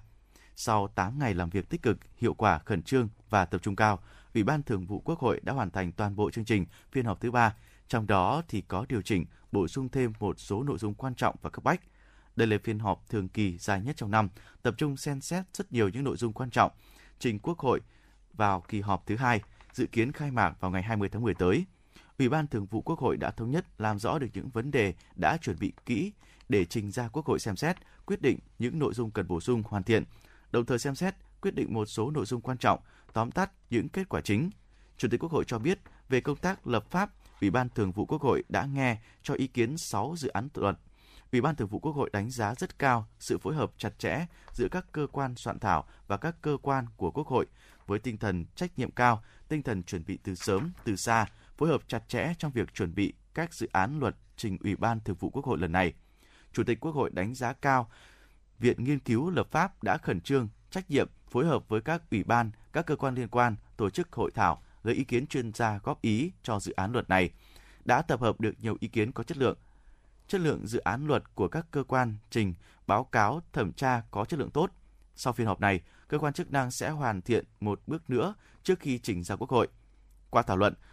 5 trên 6 dự án luật được cho ý kiến tại phiên họp đủ điều kiện để tiếp thu, hoàn chỉnh, trình Quốc hội xem xét lần đầu tại kỳ họp thứ hai. Ủy ban Thường vụ Quốc hội thống nhất bổ sung dự án luật sửa đổi bổ sung một số điều của Bộ luật tố tụng hình sự và chương trình xây dựng luật pháp lệnh năm 2021 để trình Quốc hội xem xét, thông qua tại kỳ họp thứ hai theo quy trình rút gọn tại một kỳ họp. Mục đích là sớm thể chế hóa các cam kết của Việt Nam đối với các hiệp định thương mại tự do mà Việt Nam đã tham gia. Riêng với dự án luật sửa đổi bổ sung phụ lục danh mục chỉ tiêu thống kê quốc gia của luật thống kê tại phiên họp, ngoài thảo luận góp nhiều ý kiến, Ủy ban Thường vụ Quốc hội đóng góp một số kiến nghị ý kiến đề nghị chính phủ tiếp tục hoàn thiện dự án này theo hướng bên cạnh phụ lục về các chỉ tiêu thống kê, ra soát để có đề xuất với Quốc hội cho sửa đổi, bổ sung một số vấn đề hết sức quan trọng. Do vậy, Ủy ban Thường vụ Quốc hội sẽ xem xét cho ý kiến lại nội dung này vào phiên họp tháng 10 tới. Kính thưa quý vị, tối ngày hôm qua tại phiên họp trực tuyến với các sở ngành quận huyện, xã phường thị trấn về việc thực hiện chỉ thị số 22 của Chủ tịch Ủy ban dân thành phố, Phó Chủ tịch Ủy ban dân thành phố Trừ Xuân Dũng nhấn mạnh, việc người dân và phương tiện đổ về các tuyến phố trung tâm của Hà Nội để vui Tết Trung thu trong tối ngày 21 tháng 9 là hình ảnh không đẹp đối với công tác phòng chống dịch của thành phố. Qua việc này cho thấy một số địa phương của thành phố chưa thực hiện nghiêm túc công tác phòng chống dịch. Phó Chủ tịch Ủy ban dân thành phố Hà Nội Trử Xuân Dũng cho biết, từ ý kiến chia sẻ của các chuyên gia y tế cho thấy, việc tiêm vaccine là cần thiết để có thể tạo miễn dịch cộng đồng, song không vì thế mà người dân đã tiêm đủ hai mũi vaccine lại chủ quan lơ là. Phó Chủ tịch Ủy ban dân thành phố Trừ Xuân Dũng yêu cầu các sở ngành quận huyện thị xã khẩn trương hoàn thành xây dựng kế hoạch triển khai chỉ thị số 22 của Ủy ban dân thành phố, đảm bảo rõ người rõ việc, trong đó phải nêu cao trách nhiệm của người đứng đầu và người đứng đầu phải chịu trách nhiệm toàn diện về công tác phòng chống dịch bệnh tại các địa phương, cơ quan đơn vị. Đặc biệt cần tuyên truyền vận động người dân chấp hành nghiêm các quy định phòng chống dịch bệnh, thông điệp 5K chỉ ra ngoài khi thật sự cần thiết các địa phương cần tiếp tục duy trì các chốt kiểm soát tại khu dân cư để nắm tình hình di biến động. Phó Chủ tịch Ủy ban dân thành phố Trừ Xuân Dũng cũng đề nghị các quận huyện thị xã cần tiếp tục giả soát, triển khai kế hoạch tiêm vaccine, đặc biệt cần đẩy mạnh tuyên truyền về ý nghĩa và tác dụng của việc tiêm vaccine, tránh tâm lý chủ quan lơ là trong phòng chống dịch sau khi đã tiêm vaccine theo khuyến cáo của các cơ quan y tế. Ngày hôm qua, Ủy ban nhân dân thành phố Hà Nội ban hành quyết định về việc kiện toàn Ban chỉ đạo thành phố Hà Nội phòng chống dịch COVID-19 theo đó, Ban chỉ đạo thành phố Hà Nội phòng chống dịch COVID-19 gồm 21 thành viên do đồng chí Trung Ngọc Anh, Ủy viên Trung ương Đảng, Phó Bí thư Thành ủy, Chủ tịch Ủy ban nhân dân thành phố làm trưởng ban chỉ đạo, đồng chí Nguyễn Văn Phong, Phó Bí thư Thành ủy là Phó trưởng ban thường trực ban chỉ đạo. Ngoài ra, ban chỉ đạo còn có 5 phó trưởng ban, cơ quan thường trực là Sở Y tế Hà Nội, Quyết định bao gồm thành lập 6 tiểu ban thuộc ban chỉ đạo thành phố. Nhiệm vụ của các tiểu ban là xây dựng kế hoạch, đề ra các nhiệm vụ, giải pháp cụ thể để các giải pháp cụ thể để chỉ đạo tổ chức triển khai hiệu quả công tác phòng chống dịch COVID-19 theo kết luận chỉ đạo của Ban Thường vụ Thành ủy, Thường trực Thành ủy, Ủy ban nhân dân thành phố, Chủ tịch Ủy ban nhân dân thành phố, trưởng ban chỉ đạo thành phố chủ động tham mưu đề xuất với ban chỉ đạo thành phố, trưởng ban chỉ đạo thành phố, Ủy ban nhân dân thành phố, Chủ tịch Ủy ban nhân dân thành phố về các biện pháp thực hiện nhiệm vụ thuộc lĩnh vực được phân công. Các tiểu ban cũng chủ động chỉ đạo phối hợp với các tiểu ban khác thuộc ban chỉ đạo thành phố, các sở, ban, ngành thành phố, các quận, huyện, thị ủy, hội đồng nhân dân, ủy ban nhân dân các quận, huyện, thị xã, các cơ quan, tổ chức có liên quan trong tổ chức thực hiện nhiệm vụ của ban chỉ đạo thành phố và của tiểu ban, thường xuyên đôn đốc kiểm tra việc thực hiện các nhiệm vụ được phân công của tiểu ban, kịp thời tổng hợp báo cáo ban chỉ đạo thành phố, trưởng ban chỉ đạo thành phố về tình hình, kết quả thực hiện nhiệm vụ của tiểu ban định kỳ hàng tuần hoặc đột xuất theo yêu cầu của trưởng ban chỉ đạo. Ngày hôm qua, Trung ương Hội Nông dân Việt Nam tổ chức phát động chương trình triệu phần quà nghìn tấn nông sản nghĩa tình cùng cả nước vượt qua dịch bệnh COVID-19. Phát biểu tại lễ phát động, Chủ tịch Trung ương Hội Nông dân Việt Nam Lương Quốc Đoàn chia sẻ, trước tình hình dịch bệnh như hiện nay vẫn diễn biến phức tạp khó lường, khó kiểm soát, nhiều địa phương vẫn đang thực hiện cách ly phong tỏa nghiêm ngặt để phòng chống dịch bệnh. Rất nhiều nông dân và người dân đang gặp khó khăn trong đời sống cần được hỗ trợ. Do đó, sự chung tay góp sức của cán bộ, hội viên, nông dân, các doanh nghiệp nhà hảo tâm ủng hộ kinh phí, lương thực, thực phẩm, nhu yếu phẩm để giúp đỡ nông dân và người dân đang gặp khó khăn, nhất là người nông dân tại các tỉnh phía Nam bị ảnh hưởng nặng nề do dịch bệnh COVID-19 lúc này là rất cần thiết. Với tinh thần đó, Trung ương Hội Nông dân Việt Nam kêu gọi toàn thể cán bộ, hội viên nông dân, các doanh nghiệp nhà hảo tâm, các tổ chức hãy phát huy tinh thần đoàn kết, tương thân tương ái của dân tộc để ủng hộ, hưởng ứng chương trình triệu phần quà nghìn tấn nông sản nghĩa tình để cùng kịp thời giúp đỡ hỗ trợ nông dân đang gặp khó khăn do dịch bệnh COVID-19, nhất là người dân các tỉnh phía Nam sớm vượt qua những khó khăn mất mát, ổn định lại cuộc sống của mình. Theo tin từ Viện Huyết học và Truyền máu Trung ương, đơn vị này vừa chi viện thêm hơn 2.000 đơn vị máu cho miền Nam. Trong đó 1.000 đơn vị máu được cung cấp cho Bệnh viện Huyết học Truyền máu Cần Thơ và 1.014 đơn vị máu được cung cấp cho Bệnh viện Trợ Rẫy. Điều đặc biệt, đây là lần đầu tiên 14 đơn vị máu nhóm hiếm RHD âm được vận chuyển qua đường hàng không giữa hai miền Nam Bắc từ Hà Nội đến Bệnh viện Trợ Rẫy. Trước đây, nhiều thành viên câu lạc bộ nhóm máu hiếm các địa phương cũng đã di chuyển hàng chục, thậm chí hàng trăm cây số để đến hiến máu cấp cứu cho người bệnh. Như vậy, tính từ ngày 30 tháng 7 đến nay, sau gần 2 tháng tích cực vận động, tổ chức hiến máu liên tục ngay trong thời điểm giãn cách xã hội tại Hà Nội và nhiều tỉnh như Yên Bái, Sơn La, Lạng Sơn, Hòa Bình, Bắc Giang, Bắc Ninh, Nam Định, Hải Dương, Thái Nguyên, Viện Huyết học và Truyền máu Trung ương đã tiếp nhận được 52.682 đơn vị máu. Nhờ đó đã kịp thời cung cấp gần 15.000 đơn vị máu cho các tỉnh, thành phố phía Nam. 50% số máu này được chuyển đến Bệnh viện Trợ Rẫy. Thưa quý vị, tích cực hưởng ứng đợt thi đua đặc biệt cả nước đoàn kết chung sức, chung lòng thi đua phòng chống dịch bệnh và chiến thắng dịch bệnh COVID-19 và đợt vận động toàn dân đoàn kết ra sức phòng chống dịch COVID-19 do Ủy ban Trung ương Mặt trận Tổ quốc Việt Nam phát động. Vào ngày hôm qua, Tập đoàn Điện lực Việt Nam EVN quyết định ủng hộ số tiền 500 triệu đồng. Trong gần 2 ngày vừa qua, mặc dù EVN đang gặp rất nhiều khó khăn do tác động của dịch COVID-19, nhưng trên tinh thần tích cực chia sẻ cùng với những khó khăn của khách hàng sử dụng điện bị ảnh hưởng bởi dịch bệnh cùng các cơ sở cách ly, cơ sở y tế phòng chống dịch, EVN cũng đã kịp thời báo cáo Thủ tướng Chính phủ và các bộ ngành cho phép thực hiện việc giảm giá điện, giảm tiền điện 5 đợt trong các năm 2020 và năm 2021 với tổng số tiền là hơn 16.950 tỷ đồng. Bên cạnh đó thì toàn bộ công nhân viên của tập đoàn đã và đang tiếp tục chung tay cùng với cộng đồng triển khai nhiều hoạt động ủng hộ hỗ trợ công tác phòng chống dịch cho các địa phương và các cơ sở y tế. Chỉ tính riêng đợt dịch COVID-19 từ cuối tháng 4 năm 2021 đến nay, thì EVN và các đơn vị thành viên đã đóng góp ủng hộ hỗ trợ các hoạt động phòng chống dịch bệnh với tổng số tiền là khoảng 560 tỷ đồng. Trong đó, Tập đoàn Điện lực Quốc gia Việt Nam đã ủng hộ quỹ vaccine phòng chống COVID-19 với số tiền 400 tỷ đồng, ủng hộ 24.000 máy tính với số tiền tương ứng là 60 tỷ đồng cho chương trình Sóng và máy tính cho em. Vâng thưa quý vị, vừa rồi là một số thông tin chúng tôi mới cập nhật. Ở quay trở lại với những giai điệu âm nhạc, ngay bây giờ xin mời quý vị chúng ta sẽ cùng thư giãn qua một ca khúc kỷ niệm mùa thu Hà Nội. Xin mời quý vị chúng ta cùng lắng nghe.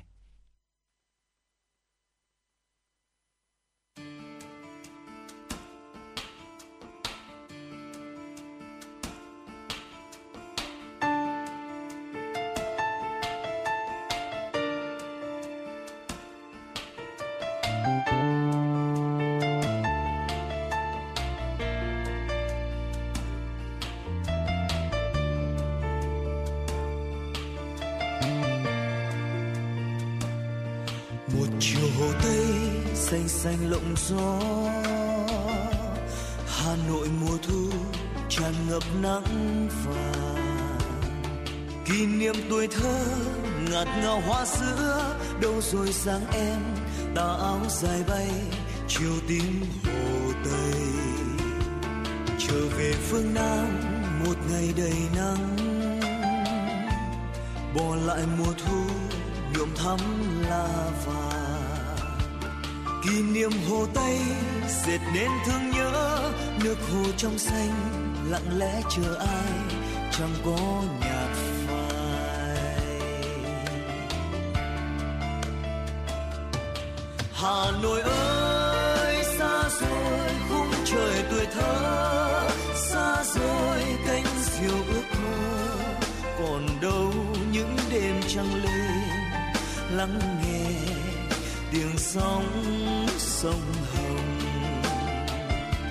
Hà nội ơi, con đường khuya đầy mộng mơ. Có người vẫn đợi dưới mưa,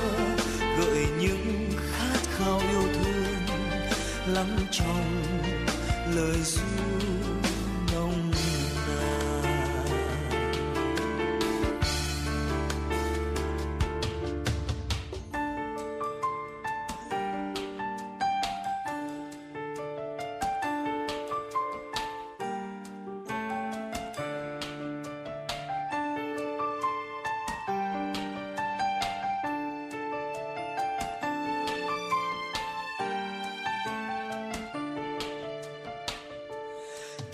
phương nam, một ngày đầy nắng. Bỏ lại mùa thu, nhuộm thắm lá vàng. Kỷ niệm hồ tây, dệt nên thương nhớ. Nước hồ trong xanh, lặng lẽ chờ ai, chẳng có nhạt phai. Hà nội ơi, xa xôi, khung trời tuổi thơ.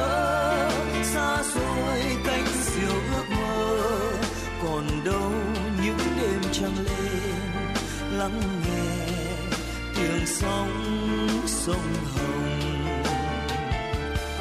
Hà nội ơi, con đường khuya đầy mộng mơ, có người vẫn đợi dưới mưa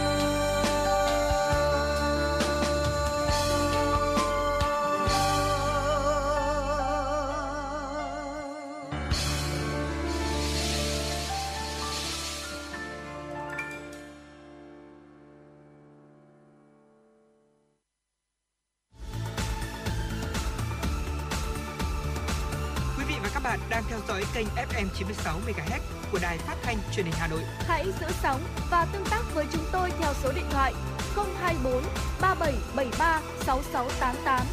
FM 96 đồng hành trên mọi nẻo đường.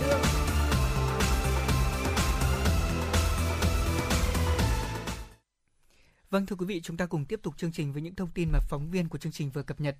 Văn phòng Ủy ban dân thành phố Hà Nội vừa có công văn về việc đẩy mạnh giải ngân vốn đầu tư công năm 2021 gửi các sở ban ngành thuộc thành phố, Ủy ban dân các quận huyện thị xã. Theo công văn này thì Ủy ban dân thành phố nhận được công văn của Văn phòng Chính phủ về đẩy mạnh giải ngân vốn đầu tư công năm 2021. Về việc này, Phó Chủ tịch Ủy ban dân thành phố Hà Minh Hải giao các sở ban ngành thuộc thành phố, Ủy ban dân các quận huyện thị xã cập nhật nội dung công văn nêu trên của Văn phòng Chính phủ để thực hiện theo đúng quy định. Phó Chủ tịch Ủy ban dân thành phố Hà Minh Hải giao Sở Kế hoạch Đầu tư chủ trì, phối hợp cùng với các đơn vị liên quan tham mưu Ủy ban dân thành phố chỉ đạo triển khai thực hiện các nội dung thuộc trách nhiệm theo quy định nếu có. Theo công văn số 6547, Phó Thủ tướng Chính phủ Lê Minh Khái yêu cầu các bộ, cơ quan trung ương và địa phương cần triển khai thực hiện nghiêm túc các nhiệm vụ giải pháp đã đề ra trong việc giải ngân vốn đầu tư công năm 2021, đồng thời tập trung khẩn trương hoàn thành việc phân bổ, giao chi tiết kế hoạch đầu tư vốn ngân sách trung ương năm 2021 cho các dự án dự kiến được khởi công mới và các nhiệm vụ chuẩn chuẩn bị đầu tư, nhiệm vụ quy hoạch ngay sau khi được Thủ tướng Chính phủ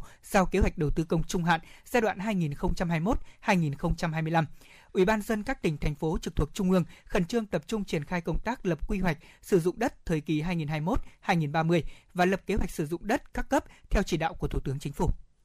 Ngày hôm qua tại Hà Nội diễn ra diễn đàn trực tuyến tác động của đại dịch COVID-19, hành động quyết liệt của ngành văn hóa, thể thao và du lịch. Sự kiện do Bộ Văn hóa, Thể thao và Du lịch tổ chức kết nối với 63 điểm cầu trên cả nước thông qua kênh YouTube nhằm làm rõ những tác động của đại dịch COVID-19 đến ngành văn hóa, thể thao và du lịch, đồng thời đề ra các giải pháp cụ thể, thích ứng và phát triển ngành trong tình hình mới. Phát biểu tại diễn đàn, Bộ trưởng Bộ Văn hóa, Thể thao và Du lịch Nguyễn Văn Hùng yêu cầu các đơn vị bám sát chức năng, nhiệm vụ, tham mưu xây dựng thể chế, chủ động ra soát lại các bộ luật, thông tư liên quan đến lĩnh vực của ngành để đề xuất sửa đổi, bổ sung nhằm quản lý tốt hơn. Tập trung xây dựng môi trường văn hóa lành mạnh, đặc biệt xây dựng văn hóa trong hệ thống chính trị, văn hóa doanh nghiệp, văn hóa gia đình, phát huy hiệu quả mô hình nhà hát online, sân khấu online để tăng cường giáo dục, tuyên truyền lịch sử, văn hóa truyền thống, nâng cao đời sống tinh thần cho người dân, trong đó ưu tiên dồn sức đóng góp lan tỏa những giá trị văn hóa tốt đẹp, tinh thần sẻ chia để cùng cả nước vượt qua đại dịch. Theo ông Nguyễn Văn Hùng, cần tiếp tục nghiên cứu phát triển sản phẩm du lịch phù hợp với nhu cầu thị trường, thí điểm triển khai mỗi địa phương một sản phẩm du lịch đặc sắc.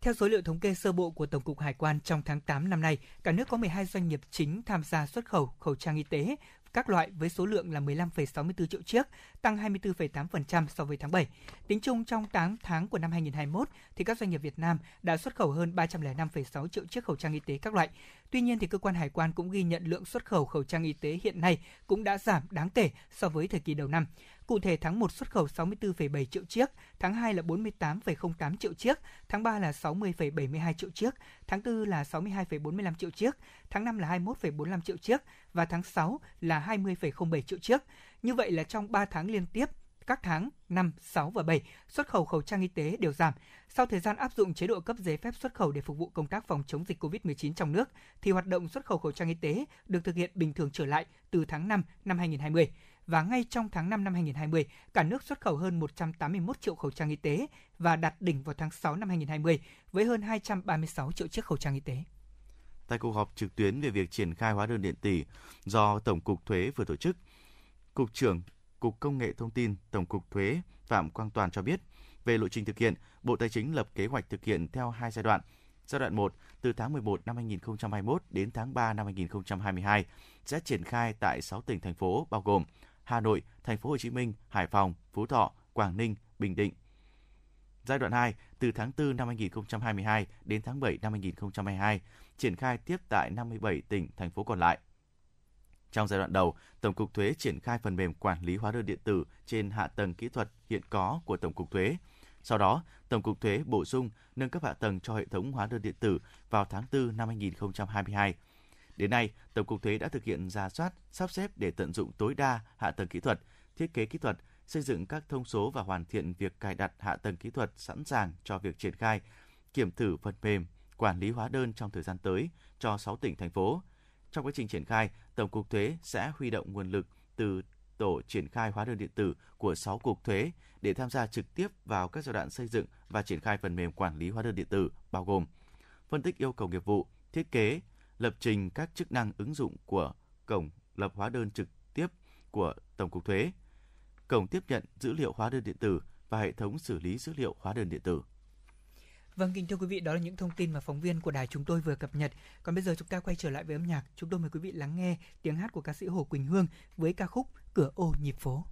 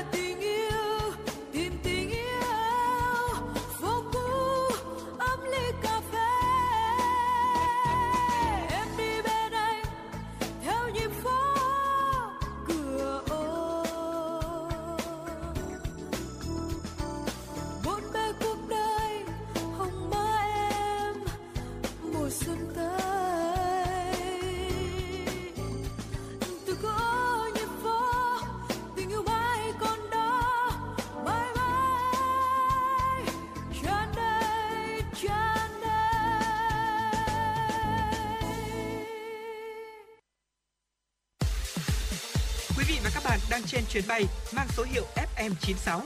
Hãy thư giãn, chúng tôi sẽ cùng bạn trên mọi cung đường. Hãy giữ sóng và tương tác với chúng tôi theo số điện thoại 024 3773 6688. Thưa quý vị, cùng quay trở lại với chuyển động Hà Nội cùng với những tin tức mà phóng viên của đài chúng tôi vừa thực hiện. Hơn 1,5 triệu học sinh thành phố Hà Nội đã bước sang tuần học thứ 3 của năm học 2021-2022 theo hình thức học trực tuyến. Tuy nhiên thì khác với cùng kỳ năm học trước, việc tổ chức thu các khoản tiền của đầu năm học này chưa phát sinh các vấn đề nóng. Trước diễn biến phức tạp của tình hình dịch bệnh COVID-19, thành phố Hà Nội và ngành giáo dục thủ đô đã và đang đồng hành kịp thời có nhiều giải pháp để chia sẻ cùng với khó khăn, giúp giảm gánh nặng học phí cho gia đình các học sinh. Phó Giám đốc Sở Giáo dục Đào tạo Hà Nội Phạm Xuân Tiến cho biết là thời gian qua, 100% các trường duy trì tốt việc dạy và học trực tuyến với tỷ lệ học sinh tham gia đạt 100%. Đặc biệt, mối lo về các khoản thu đầu năm học cũng đã không còn, từ đó giúp phụ huynh yên tâm tập trung trang bị cho học sinh các điều kiện học tập tốt nhất. Liên quan đến việc tổ chức thu học phí của các trường công lập, Sở Giáo dục Đào tạo thành phố cũng đã báo cáo Ủy ban dân thành phố trình Hội đồng nhân dân thành phố và đã được thông qua nghị quyết quy định mức thu học phí đối với các cơ sở giáo dục mầm non, giáo dục phổ thông công lập năm học 2021-2022 với tinh thần đó là giảm 50% học phí cả năm học. Ngày hôm qua, Ủy ban nhân dân huyện Phúc Thọ tổ chức chương trình trao hỗ trợ sóng và máy tính cho em năm học 2021-2022. Trưởng phòng Giáo dục và Đào tạo huyện Phúc Thọ Hoàng Mạnh Cường cho biết, do dịch COVID-19, các trường đều chuyển sang dạy và học trực tuyến. Vì vậy, có nhiều học sinh trên địa bàn huyện gặp khó khăn về thiếu thiết bị học tập. Trước ngày khai giảng năm học 2021-2022, qua giả soát, toàn hiện có 172 học sinh, gồm cả học sinh trung học cơ sở và học sinh tiểu học, có gia cảnh, hoàn cảnh gia đình khó khăn, không có điều kiện để mua thiết bị học trực tuyến. Hưởng ứng chương trình Sóng và máy tính cho em, Sở Giáo dục và Đào tạo, trường tiểu học Tràng An, quận Hoàn Kiếm đã tổ chức quyên góp và trao tặng 50 điện thoại thông minh mới cho trường tiểu học Thanh Đa và huyện Phúc Thọ nhằm tạo điều kiện cho các học sinh học tập trực tuyến thuận lợi. Hiệu trưởng trường tiểu học Tràng An Trần Thị Bích Liên cho biết, món quà này là do các phụ huynh học sinh và cán bộ, giáo viên, nhân viên nhà trường chung tay quyên góp ủng hộ. Tại chương trình, 14 học sinh đại diện cho học sinh đã nhận quà. Số thiết bị học tập trực tuyến còn lại sẽ được nhà trường gửi đến từng gia đình. Báo cáo của Tổ chức Sở hữu trí tuệ thế giới vừa công bố đã ghi nhận Việt Nam của chúng ta xếp thứ 44 trên 132 quốc gia và nền kinh tế. Với thứ hạng này thì Việt Nam là một trong bốn quốc gia có thu nhập trung bình được WIPO đánh giá là đang bắt kịp đà tăng của chỉ số đổi mới sáng tạo trên thế giới. So với năm 2019 và 2020, chỉ số đổi mới sáng tạo của Việt Nam tụt hai bậc. Năm 2019 và năm 2020 là xếp thứ 42. Nguyên nhân dẫn tới kết quả này đó là do số liệu của tổng sản phẩm quốc nội GDP theo tính toán mới của Việt Nam tăng khoảng 36% so với năm 2020. Trong khi đó thì nhiều chỉ số thành phần được tính dựa trên tổng giá trị chia GDP, có 27 chỉ số trên tổng số 81 chỉ số sử dụng GDP để tính toán, trong đó 24 chỉ số sử dụng GDP làm mẫu số. Tuy nhiên báo cáo ghi nhận thì năm nay Việt Nam có sự cải thiện thứ hạng đầu vào của đổi mới sáng tạo đã tăng hai bậc từ 62 lên 60 so với năm 2020 và giữ nguyên vị trí xếp hạng về đầu ra là số 38. Thông tin từ Hiệp hội An toàn thông tin Việt Nam, cuộc thi sinh viên với an toàn thông tin ASEAN 2021 sẽ bắt đầu với vòng khởi động diễn ra vào sáng ngày 9 tháng 10 tới theo hình thức thi trực tuyến online. Với 180 đội thi đến từ các cơ sở đào tạo đại học, cao đẳng trong nước và trường thuộc các nước ASEAN. Đây là năm thứ 14 cuộc thi được tổ chức tại Việt Nam và lần thứ 3 cuộc thi mở rộng tới các nước ASEAN. Các đội tham gia phải trải qua 3 vòng thi, khởi động, sơ khảo và trung khảo. Lễ trao giải được thực hiện trong Hội thảo quốc tế Ngày An toàn thông tin Việt Nam 2021, dự kiến trong tháng 11 năm 2021 tại Hà Nội. Một điểm đáng chú ý, ngoài giải thưởng của ban tổ chức, đội đoạt giải cao sẽ được nhận thêm giải thưởng hấp dẫn là voucher tham gia các kỳ thi khóa học về an toàn thông tin chất lượng cao, trị giá lên tới 1.000 đô la Mỹ của tổ chức đào tạo về an toàn thông tin Easy Counseling. Ban An toàn giao thông thành phố Hà Nội vừa yêu cầu các cơ quan đơn vị trên địa bàn thành phố cần tiếp tục đẩy mạnh công tác giáo dục an toàn giao thông gắn với phòng chống dịch bệnh COVID-19 cho học sinh sinh viên trên địa bàn thành phố trong tình hình mới. Theo đó, để phòng chống dịch bệnh COVID-19 gắn với thực hiện các nhiệm vụ đảm bảo trật tự an toàn giao thông, đặc biệt là cho học sinh các cấp học, Ban An toàn giao thông thành phố đề nghị Sở Giáo dục Đào tạo, Ủy ban dân các quận huyện thị xã cần tiếp tục đẩy mạnh công tác giáo dục an toàn giao thông cho các em học sinh. Trong đó tập trung vào các quy định không điều khiển mô tô, xe gắn máy khi chưa đủ tuổi, chưa có giấy phép lái xe, không sử dụng điện thoại di động và thiết bị âm thanh trừ thiết bị trợ thính khi đang điều khiển phương tiện tham gia giao thông, đội mũ bảo hiểm đạt chất lượng khi đi mô tô, xe gắn máy, xe đạp điện, điều khiển phương tiện đi đúng phần đường làn đường theo quy định, không chuyển hướng bất ngờ, không vượt đèn đỏ, tuân thủ nghiêm túc các quy định phòng chống dịch bệnh COVID-19. Ban An toàn giao thông thành phố Hà Nội cũng đề nghị các trường học cần tăng cường phối hợp với lực lượng cảnh sát giao thông địa phương trong việc tiếp nhận thông tin học sinh vi phạm trật tự an toàn giao thông để phối hợp cùng với gia đình học sinh, quản lý giáo dục và tránh tái phạm. Trước khi quay trở lại với những thông tin hấp dẫn khác, ngay bây giờ xin mời quý vị chúng ta sẽ cùng thư giãn qua ca khúc Hương rừng với giọng ca của ca sĩ Vi Oanh.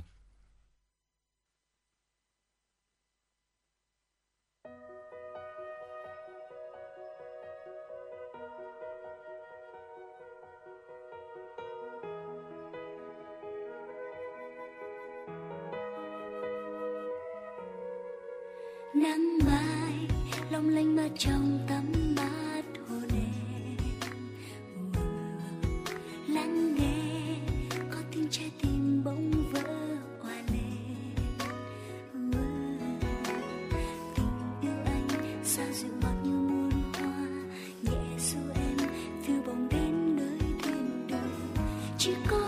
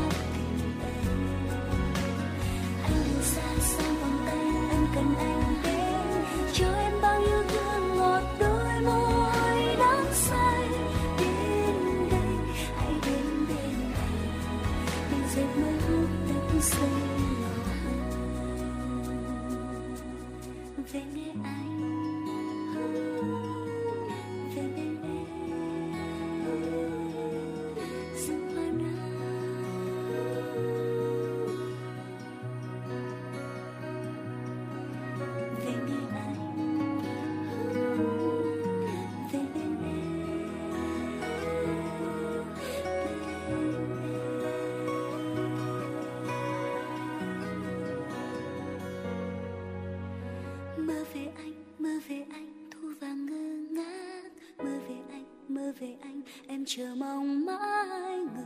Hãy đến bên em, nói tiếng yêu thương ấm áp tình em. Anh đừng xa xăm vòng tay anh cần anh đến. Cho em bao yêu thương ngọt đôi môi đắm say. Đến đây, hãy đến bên em. Mình dệt mơ ước đắm say.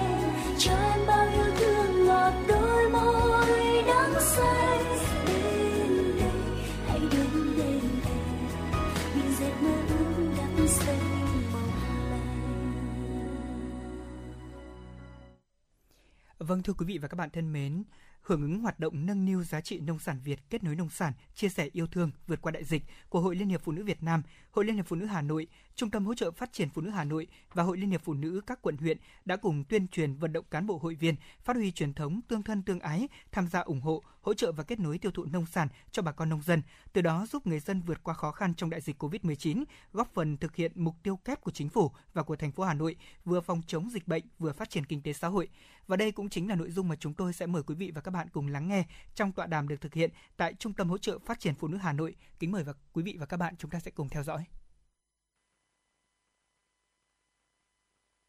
Kính chào quý vị thính giả của Đài Phát thanh Truyền hình Hà Nội. À, thưa quý vị và các bạn, thực hiện các biện pháp phòng chống dịch của thành phố thì các nhà hàng quán ăn tạm thời không được đón khách và trường học thì đóng cửa để phòng chống dịch đã ảnh hưởng rất lớn đến việc tiêu thụ các sản phẩm nông sản trên địa bàn thành phố và các địa phương khác. Trước tình hình đó, Hội Liên hiệp Phụ nữ Hà Nội cũng đã xây dựng mạng lưới kết nối tiêu thụ nông sản an toàn qua hệ thống cơ sở hội. Việc làm này thì đã góp phần rất lớn trong việc lưu thông tiêu thụ các sản phẩm nông sản an toàn cho bà con nông dân, à, các hợp tác xã để vượt qua khó khăn trong mùa dịch. Để hiểu rõ hơn nội dung này, mời quý thính giả cùng đồng hành với chúng tôi qua chương trình tọa đàm có chủ đề Hội Liên hiệp Phụ nữ Hà Nội xây dựng mạng lưới tiêu thụ nông sản, sản phẩm ô cốp giữa mùa dịch. Trước hết xin trân trọng được giới thiệu bà Nguyễn Thị Hảo, Giám đốc Trung tâm Hỗ trợ Phát triển Phụ nữ Hà Nội, kiêm chủ nhiệm câu lạc bộ doanh nhân nữ Hà Nội. À, vâng, xin được chào quý khán giả. Bà Trịnh Kim Thư, Tổng Giám đốc Công ty Cổ phần MD Queen. À, xin chào quý thính giả. Nghệ nhân Đinh Thị Hải Yến, giám đốc công ty cổ phần chế biến thực phẩm sạch Từ Tâm. Vâng, xin kính chào quý thính giả. Bà Đào Thị Lương, giám đốc hợp tác xã Tâm Anh, xã Nam Phong, huyện Phú Xuyên. Vâng ạ, xin à, chào tất cả các vị thính giả. Vâng, xin được cảm ơn các vị khách mời đã tham gia chương trình tọa đàm ngày hôm nay. Thưa bà Đào Thị Lương, giữa mùa dịch này thì đã gây khó khăn như thế nào cho người nông dân và đơn vị sản xuất? À, và hợp tác xã Tâm Anh của bà cũng đã phối hợp với Trung tâm hỗ trợ phát triển phụ nữ Hà Nội như thế nào để mà kết nối tiêu thụ sản phẩm nông sản an toàn cho bà con? À vâng ạ, À, trong cái à, đợt à, dịch Covid này thì thật sự các hợp tác xã cũng đều là rất là khó khăn. Khó khăn về uh, nhân lực, cái nhân lực là đầu tiên. Thì uh, khi mà nhân lực đang sản xuất thì cũng có thể là có người gặp phải phải vào những cái trường hợp mà mắc phải giao tiếp với những người F0, F1, F2 thì người ta tự nghỉ và tự cách ly. Thì tự cách ly thì cái dây chuyền mà đang sản xuất đấy là cũng bị dừng lại. Thì nó cũng khó khăn mất một phần đấy. Cái thứ hai là cái sự trung chuyển hàng hóa là cũng khó khăn thêm. Thì à, qua trung tâm à, phát triển à, phụ nữ của Hà Nội thì cũng hỗ trợ là giúp đỡ chúng tôi. Thứ nhất là khai thác nguồn khách hàng để tiếp cận đến với những cái sản phẩm đấy gần hơn và dễ dàng lấy hơn và tất cả những cái tuyến đường mà chúng tôi để mà tiếp cận đưa đến với khách hàng ấy, thì cũng qua trung tâm là cho những cái địa chỉ rất là đỏ để chúng tôi tiếp cận các cái cái cái sản phẩm của chúng tôi, đem đến những cái địa chỉ bằng một cách thuận lợi. Khi mà vùng nào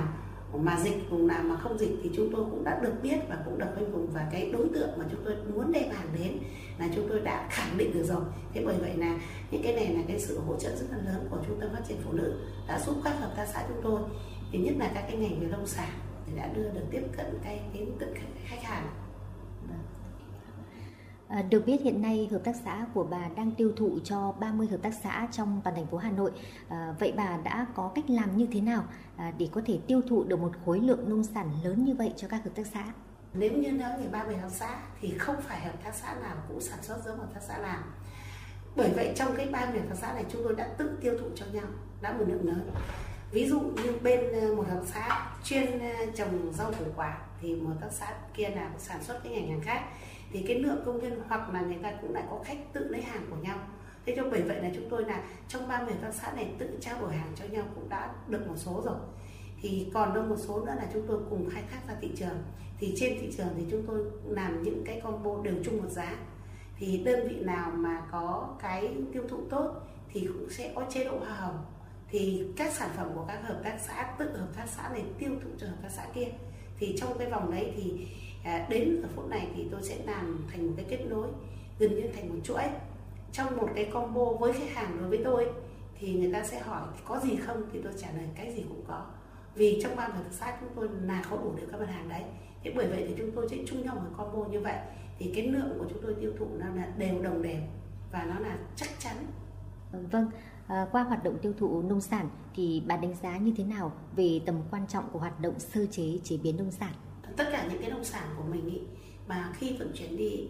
thì à, thật sự nó là rất là mong manh dễ vỡ. Đấy là cái câu nói của chúng tôi thôi. Nhưng thực tế là cái tỷ lệ nó hao hụt và nó có thể hỏng thối. Vì thứ nhất là cái đường xá nó xa xôi. Cái thứ hai ấy, là cái hàng nông sản thì cái sự bảo quản mà nó không được tốt lắm thì nó sẽ cái tỷ lệ hao hụt rất là nhiều. Thế bởi vậy là khi mà nó là vào cái tỷ lệ hao hụt thì cái giá thành nó phải cao lên. Thế bởi vậy và đến với giá người dân thì nó thấp đi giá tiêu dùng thì phải cao lên, người ăn thì phải cao lên mà người sản xuất ra thì phải thấp đi. Vì trong cái khoảng đấy là nó đã bị mất đi một cái lượng phần trăm rất là lớn về cái tỷ lệ hao hụt. Thế bởi vậy là chúng tôi cũng rất mong muốn các ban ngành hỗ trợ được à, tất cả những cái thành phần mà để chúng tôi chế biến. Khi mà đã chế biến ra mà sản phẩm mà đã chế biến trong hộp thì cái tỷ lệ hao hụt nó rất là ít còn cái sản phẩm mà nông sản mà để nguyên thủy mà để chúng tôi đưa đi đưa lại với cái điều kiện mà cách xa điện lý rồi à, địa bàn xa rồi người tiêu dùng xa thì thứ nhất là đầu tiên phải nói là cái câu là ảnh hưởng chất lượng. Thế khi mà nếu như mà không muốn ảnh hưởng của chất lượng thì phải chọn phải à, lựa ra thì cái tỷ lệ hao hụt nó lại quá nhiều. Thế bởi vậy là à, từ những cái đấy thì mình cũng phải là à, mọi người cũng phải cố gắng giúp đỡ chúng tôi. Khi mà tỷ lệ hao hụt nhiều thì cái người mà mà sử dụng ăn và cái người chính người tiêu thụ thì là phải bị giá cao. Và cái người mà làm sản xuất ra thì chỉ được giá thấp.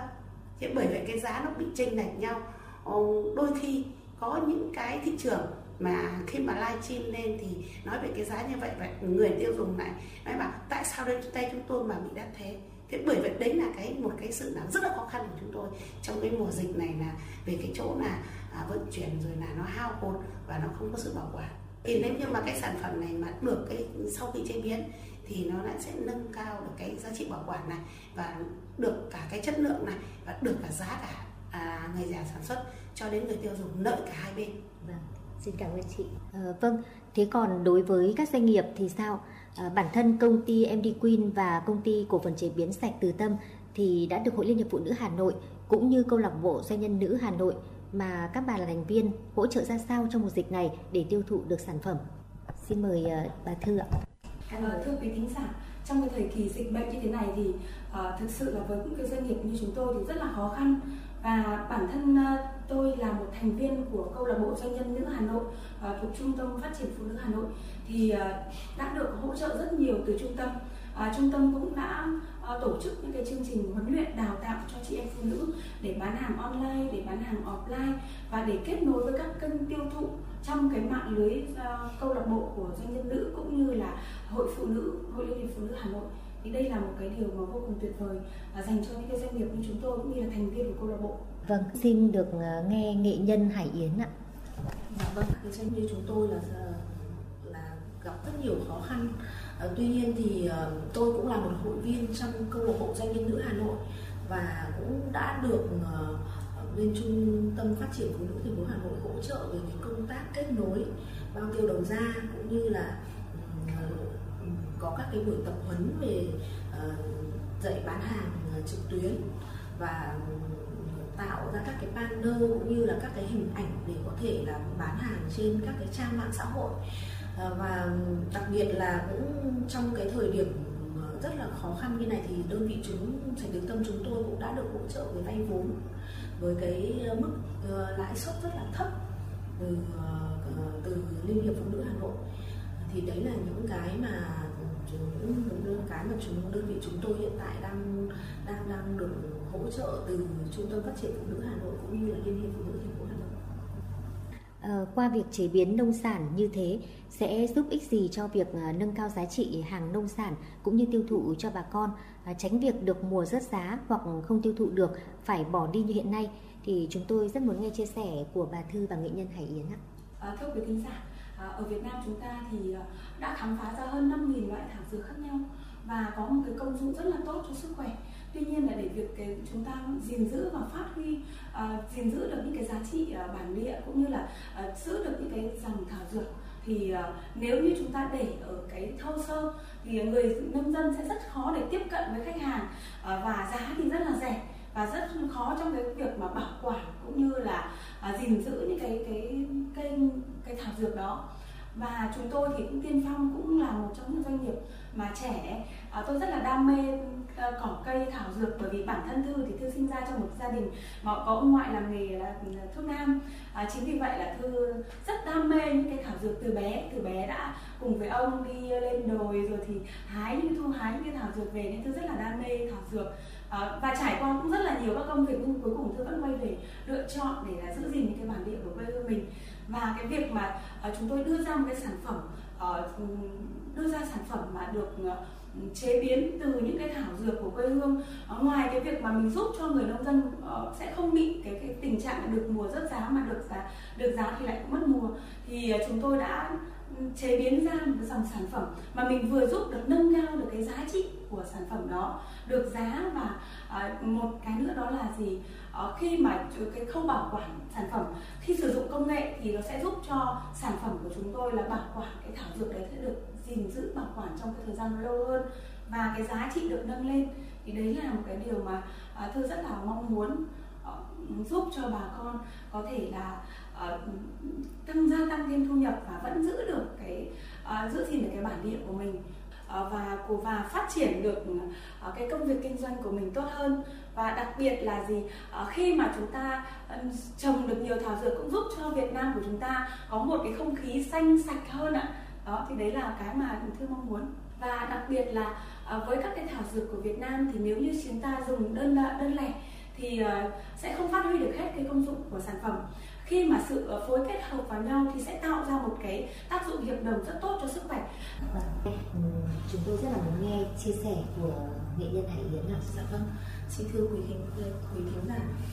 với ờ, cái cái thời điểm như dịch hiện nay thì có rất nhiều trường học cũng như là các cơ quan để nghỉ. Ờ, thì cái lượng ờ, thịt lợn để cung cấp vào các cái bếp ăn đó đang bị dừng lại. Và để ờ, làm sao giúp đỡ cho bà con nông dân tiêu thụ được những cái sản phẩm từ thịt lợn thì đơn vị sạch từ tâm chúng tôi là đơn vị chế biến sâu các cái sản phẩm từ thịt và đặc biệt là những cái sản phẩm tinh hoa truyền thống Hà Thành như là giò xào tai lưỡi đặc biệt uh, tê gan heo nếp hoặc là thịt chân móng tép cũng như các dòng trà như là trà cốm trà ờ, uh, chả ốc hoặc là trà nề nề thế thì với cái um, giá trị của chế biến, thì ngoài cái ờ, đã tạo được ra cái giá, cái hương vị đặc trưng riêng, cũng như là ờ, cái giá trị về ẩm thực riêng cho cái dòng sản phẩm chế biến từ thịt ra, thì đây cũng là những cái sản phẩm giữ gìn cái bản sắc văn hóa dân tộc ẩm thực của Hà Thành. Ờ, và khi mà chúng tôi đi sâu vào ờ, cái chế biến sâu hoặc là đi sâu vào cái ẩm thực thì ờ, cái sản phẩm của chúng tôi lan tỏa ra các tỉnh trên toàn quốc cũng rất là tốt. Bởi vì là nó là một trong những cái sản phẩm đặc, mang tính chất đặc sản của Hà Thành. Thì các tỉnh khác nó cũng như là được giao thoa văn hóa ẩm thực của miền. Thì chúng tôi hiện tại các cái sản phẩm chúng tôi, các tỉnh khác đón nhận rất là tích cực từ cái giá trị của của chế biến ngoài ra thì đặc biệt là tôi cũng lại là một cái người cực kỳ đam mê về bếp, về nấu ăn ờ, và cũng đã có nghề gia truyền hơn 40 năm. Ừ, thì ờ, đơn vị sạch từ tâm chúng tôi đang phát triển về thương hiệu ờ, với các cái dòng sản phẩm cao cấp là các cái nguyên liệu được làm từ những nguyên liệu từ lợn sinh học hoặc là lợn nuôi theo hướng hữu cơ. Thế thì để ừ, ừ, ra một cái sản phẩm có cái giá trị riêng thì chúng tôi đã đang sản xuất theo cái tiêu chí sạch 50 nghĩa là không bảo quản, không phụ gia, không hương liệu, không phẩm màu và không mì chính. Thì để hướng đến cái sức khỏe người tiêu dùng thì tôi cũng đã có những cái tham khảo hoặc nghiên cứu về cái sản phẩm. Vì sao tôi chọn những cái dòng sản phẩm ví dụ như là giò tai lưỡi xào đặc biệt? Bởi ngoài những cái tiện ích lợi tiện lợi cho người tiêu dùng là không phải chế biến lại có thể về là các quý vị có thể là ăn được luôn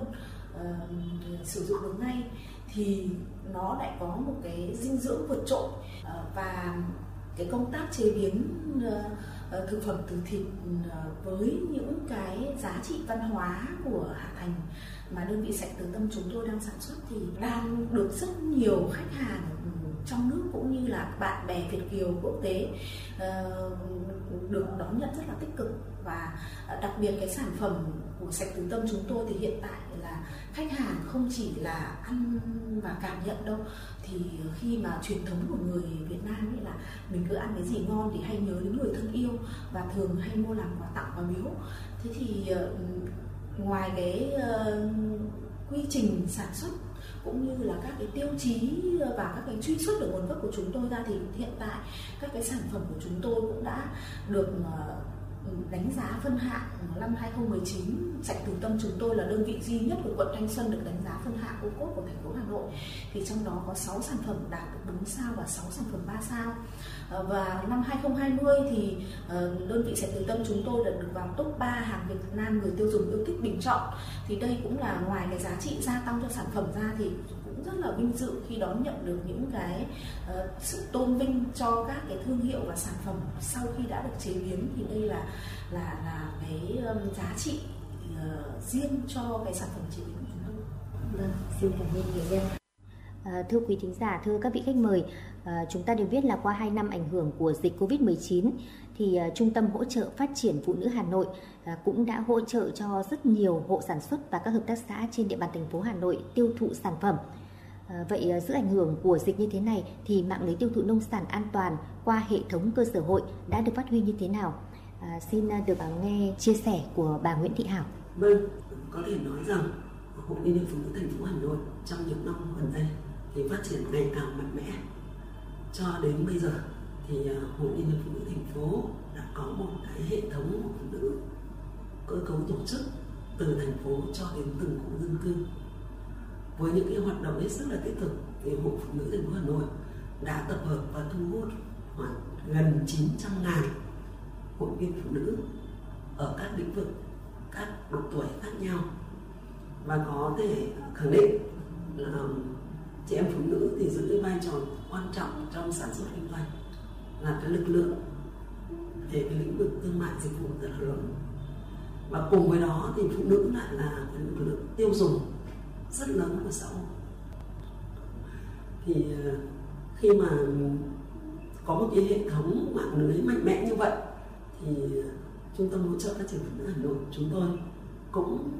trên cơ sở chỉ đạo của ban thường vụ của phụ thành phố Hà Nội, thì chúng tôi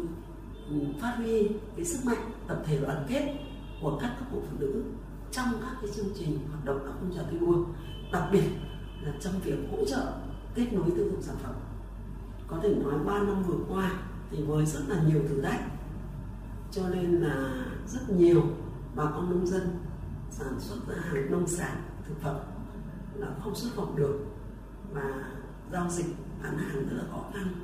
sản lượng tiêu thụ rất là kém. Thế thì trung tâm cũng nghĩ ngay đến câu chuyện là kết nối mạng lưới trong hệ thống tổ chức để có thể làm sao giúp cho người nông dân hiệu quả nhất riêng đối với trung tâm thì chúng tôi không bao giờ tổ chức điểm bán hàng tiêu thụ theo hình thức mà cộng đồng đến mua cả, bởi vì rất là sợ dịch. Cho nên là chúng tôi làm cái hình thức là nhận đơn và giao hàng theo đơn thông qua hệ thống mạng lưới của hội phụ nữ. Thế thì về đến địa phương thì lại tiếp tục chuyển đến tay người tiêu dùng thì nó đảm bảo an toàn tuyệt đối cho công tác phòng dịch.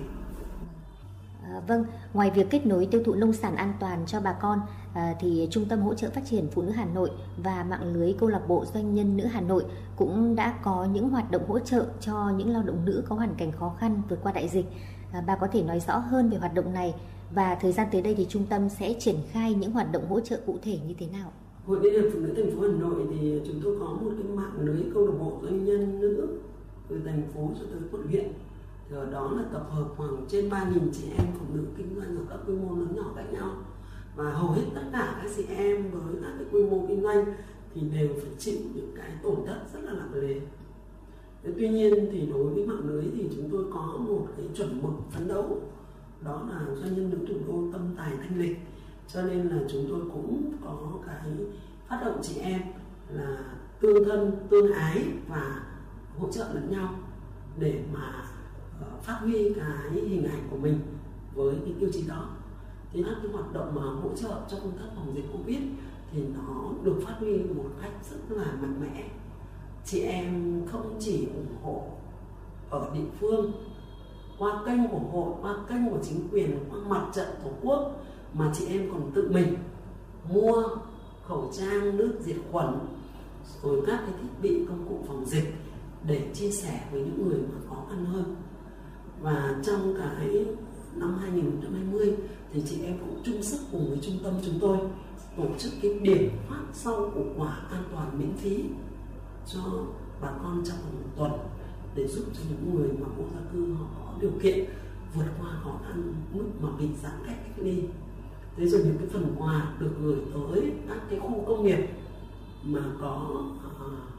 các cái công nhân bị mắc bệnh là có những công nhân mà phải chịu giãn cách không có việc làm. Thế rồi chúng tôi cũng cùng nhau để có những cái phần quà để mà chia sẻ đến các cái hợp tác xã à, đến các trạm y tế. Trong đó thì cũng khai thác cái nguồn lực của quỹ CP hỗ trợ kết nối để tặng thiết bị y tế cho 40 trạm xá trên địa bàn thành phố Hà Nội với cái trị giá tiền khoảng trên 2 tỷ đồng. Thế và trong năm nay thì từ đầu năm đến giờ ngay khi mà có dịch bùng phát ở Hải Dương thì chị em chúng tôi cũng đồng lòng tiếp sức. Ngay trước Tết thì đã có uh, gửi gạo để gói hàng nghìn chiếc bánh trưng cho các khu cách ly. Thế rồi tặng các cái dụng cụ trang thiết bị khoảng hơn 100 triệu đồng ngay cho Hải Dương vào dịp sắp Tết. Thế còn sau đấy thì tiếp tục là Hà Nội uh, Bắc Ninh Bắc Giang. Thì chị em cũng đều chung sức đồng lòng có những xe hàng kịp thời đến để chia sẻ cho các bác sĩ tuyến đầu rồi cho các khu cách ly và chia sẻ với những người mà hoàn cảnh đặc biệt khó khăn. À, vừa rồi thì chúng tôi cũng vừa à, mới có một chuyến để gửi hàng về cho Bắc Linh, à, Bắc Giang với những cái phần quà gạo, mì rồi là khoai, rồi là nước diệt khuẩn, bảo hộ y tế, rau củ quả để giúp cho mọi người có thể khắc phục cái, cái khó khăn trước mắt. Cùng với đó thì đồng hành với các cái hoạt động phát động của Hội Phụ nữ thành phố Hà Nội thì chị em có thể nói là trong hai năm gần đây thì cái số kinh phí mà ủng hộ qua các kênh nó cũng đến mấy chục tỷ đồng để mà chung sức đẩy lùi dịch bệnh và trong các cái phong trào hoạt động chung đó thì rất là cảm động có những chị là bản thân doanh nghiệp của mình phải dừng hoạt động đến hai ba lần vẫn phải lo lương cho công nhân, vẫn phải lo cho nghĩa vụ tài chính nhà nước mà vẫn sẵn sàng sẻ chia tình cảm của mình bằng những vật chất đến cho những người mà cần được giúp đỡ. Và với cái quan điểm là những người có điều kiện lớn thì sẽ ủng hộ ở quy mô lớn, những người có điều kiện đến đâu thì chung sức đến đó để tạo thành cái sức mạnh cộng đồng cả về uh, cả về nguồn lực vật chất cũng như nguồn lực tinh thần để có thể chiến thắng dịch bệnh. Thưa quý vị và các bạn, với phương châm không ai bị bỏ lại phía sau giữa đại dịch Covid-19, những hoạt động thiết thực cụ thể và đầy tình cảm của Hội Liên hiệp Phụ nữ Hà Nội và Câu lạc bộ Doanh nhân nữ Hà Nội đã góp phần rất lớn trong việc hỗ trợ nông dân tiêu thụ sản phẩm an toàn bị đình trệ không tiêu thụ được do ảnh hưởng của dịch Covid-19. Việc làm này đã được chính quyền và người nông dân đánh giá rất cao. À, cùng với công tác phòng chống dịch thì việc tiêu thụ sản phẩm cho bà con đã góp phần đảm bảo an sinh xã hội để cùng với chính quyền các cấp thực hiện thắng lợi mục tiêu kép vừa phòng chống dịch vừa phát triển kinh tế đảm bảo an sinh xã hội. À, một lần nữa xin trân trọng cảm ơn các vị khách mời, cảm ơn quý vị và các bạn đã đồng hành cùng chúng tôi.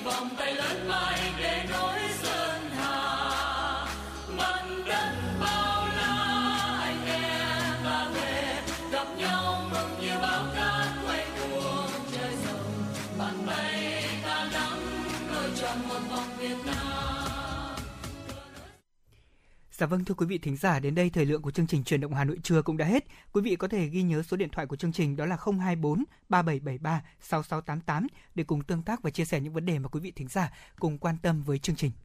Chương trình hôm nay được thực hiện bởi ekip chịu trách nhiệm nội dung Phó Tổng biên tập Nguyễn Tiến Dũng, tổ chức sản xuất Lê Xuân Luyến, biên tập Hầm Lan, phát thanh viên Lê Thông Bảo Nhật, thư ký Kim Dung cùng kỹ thuật viên Mạnh Thắng thực hiện. Thân ái chào tạm biệt.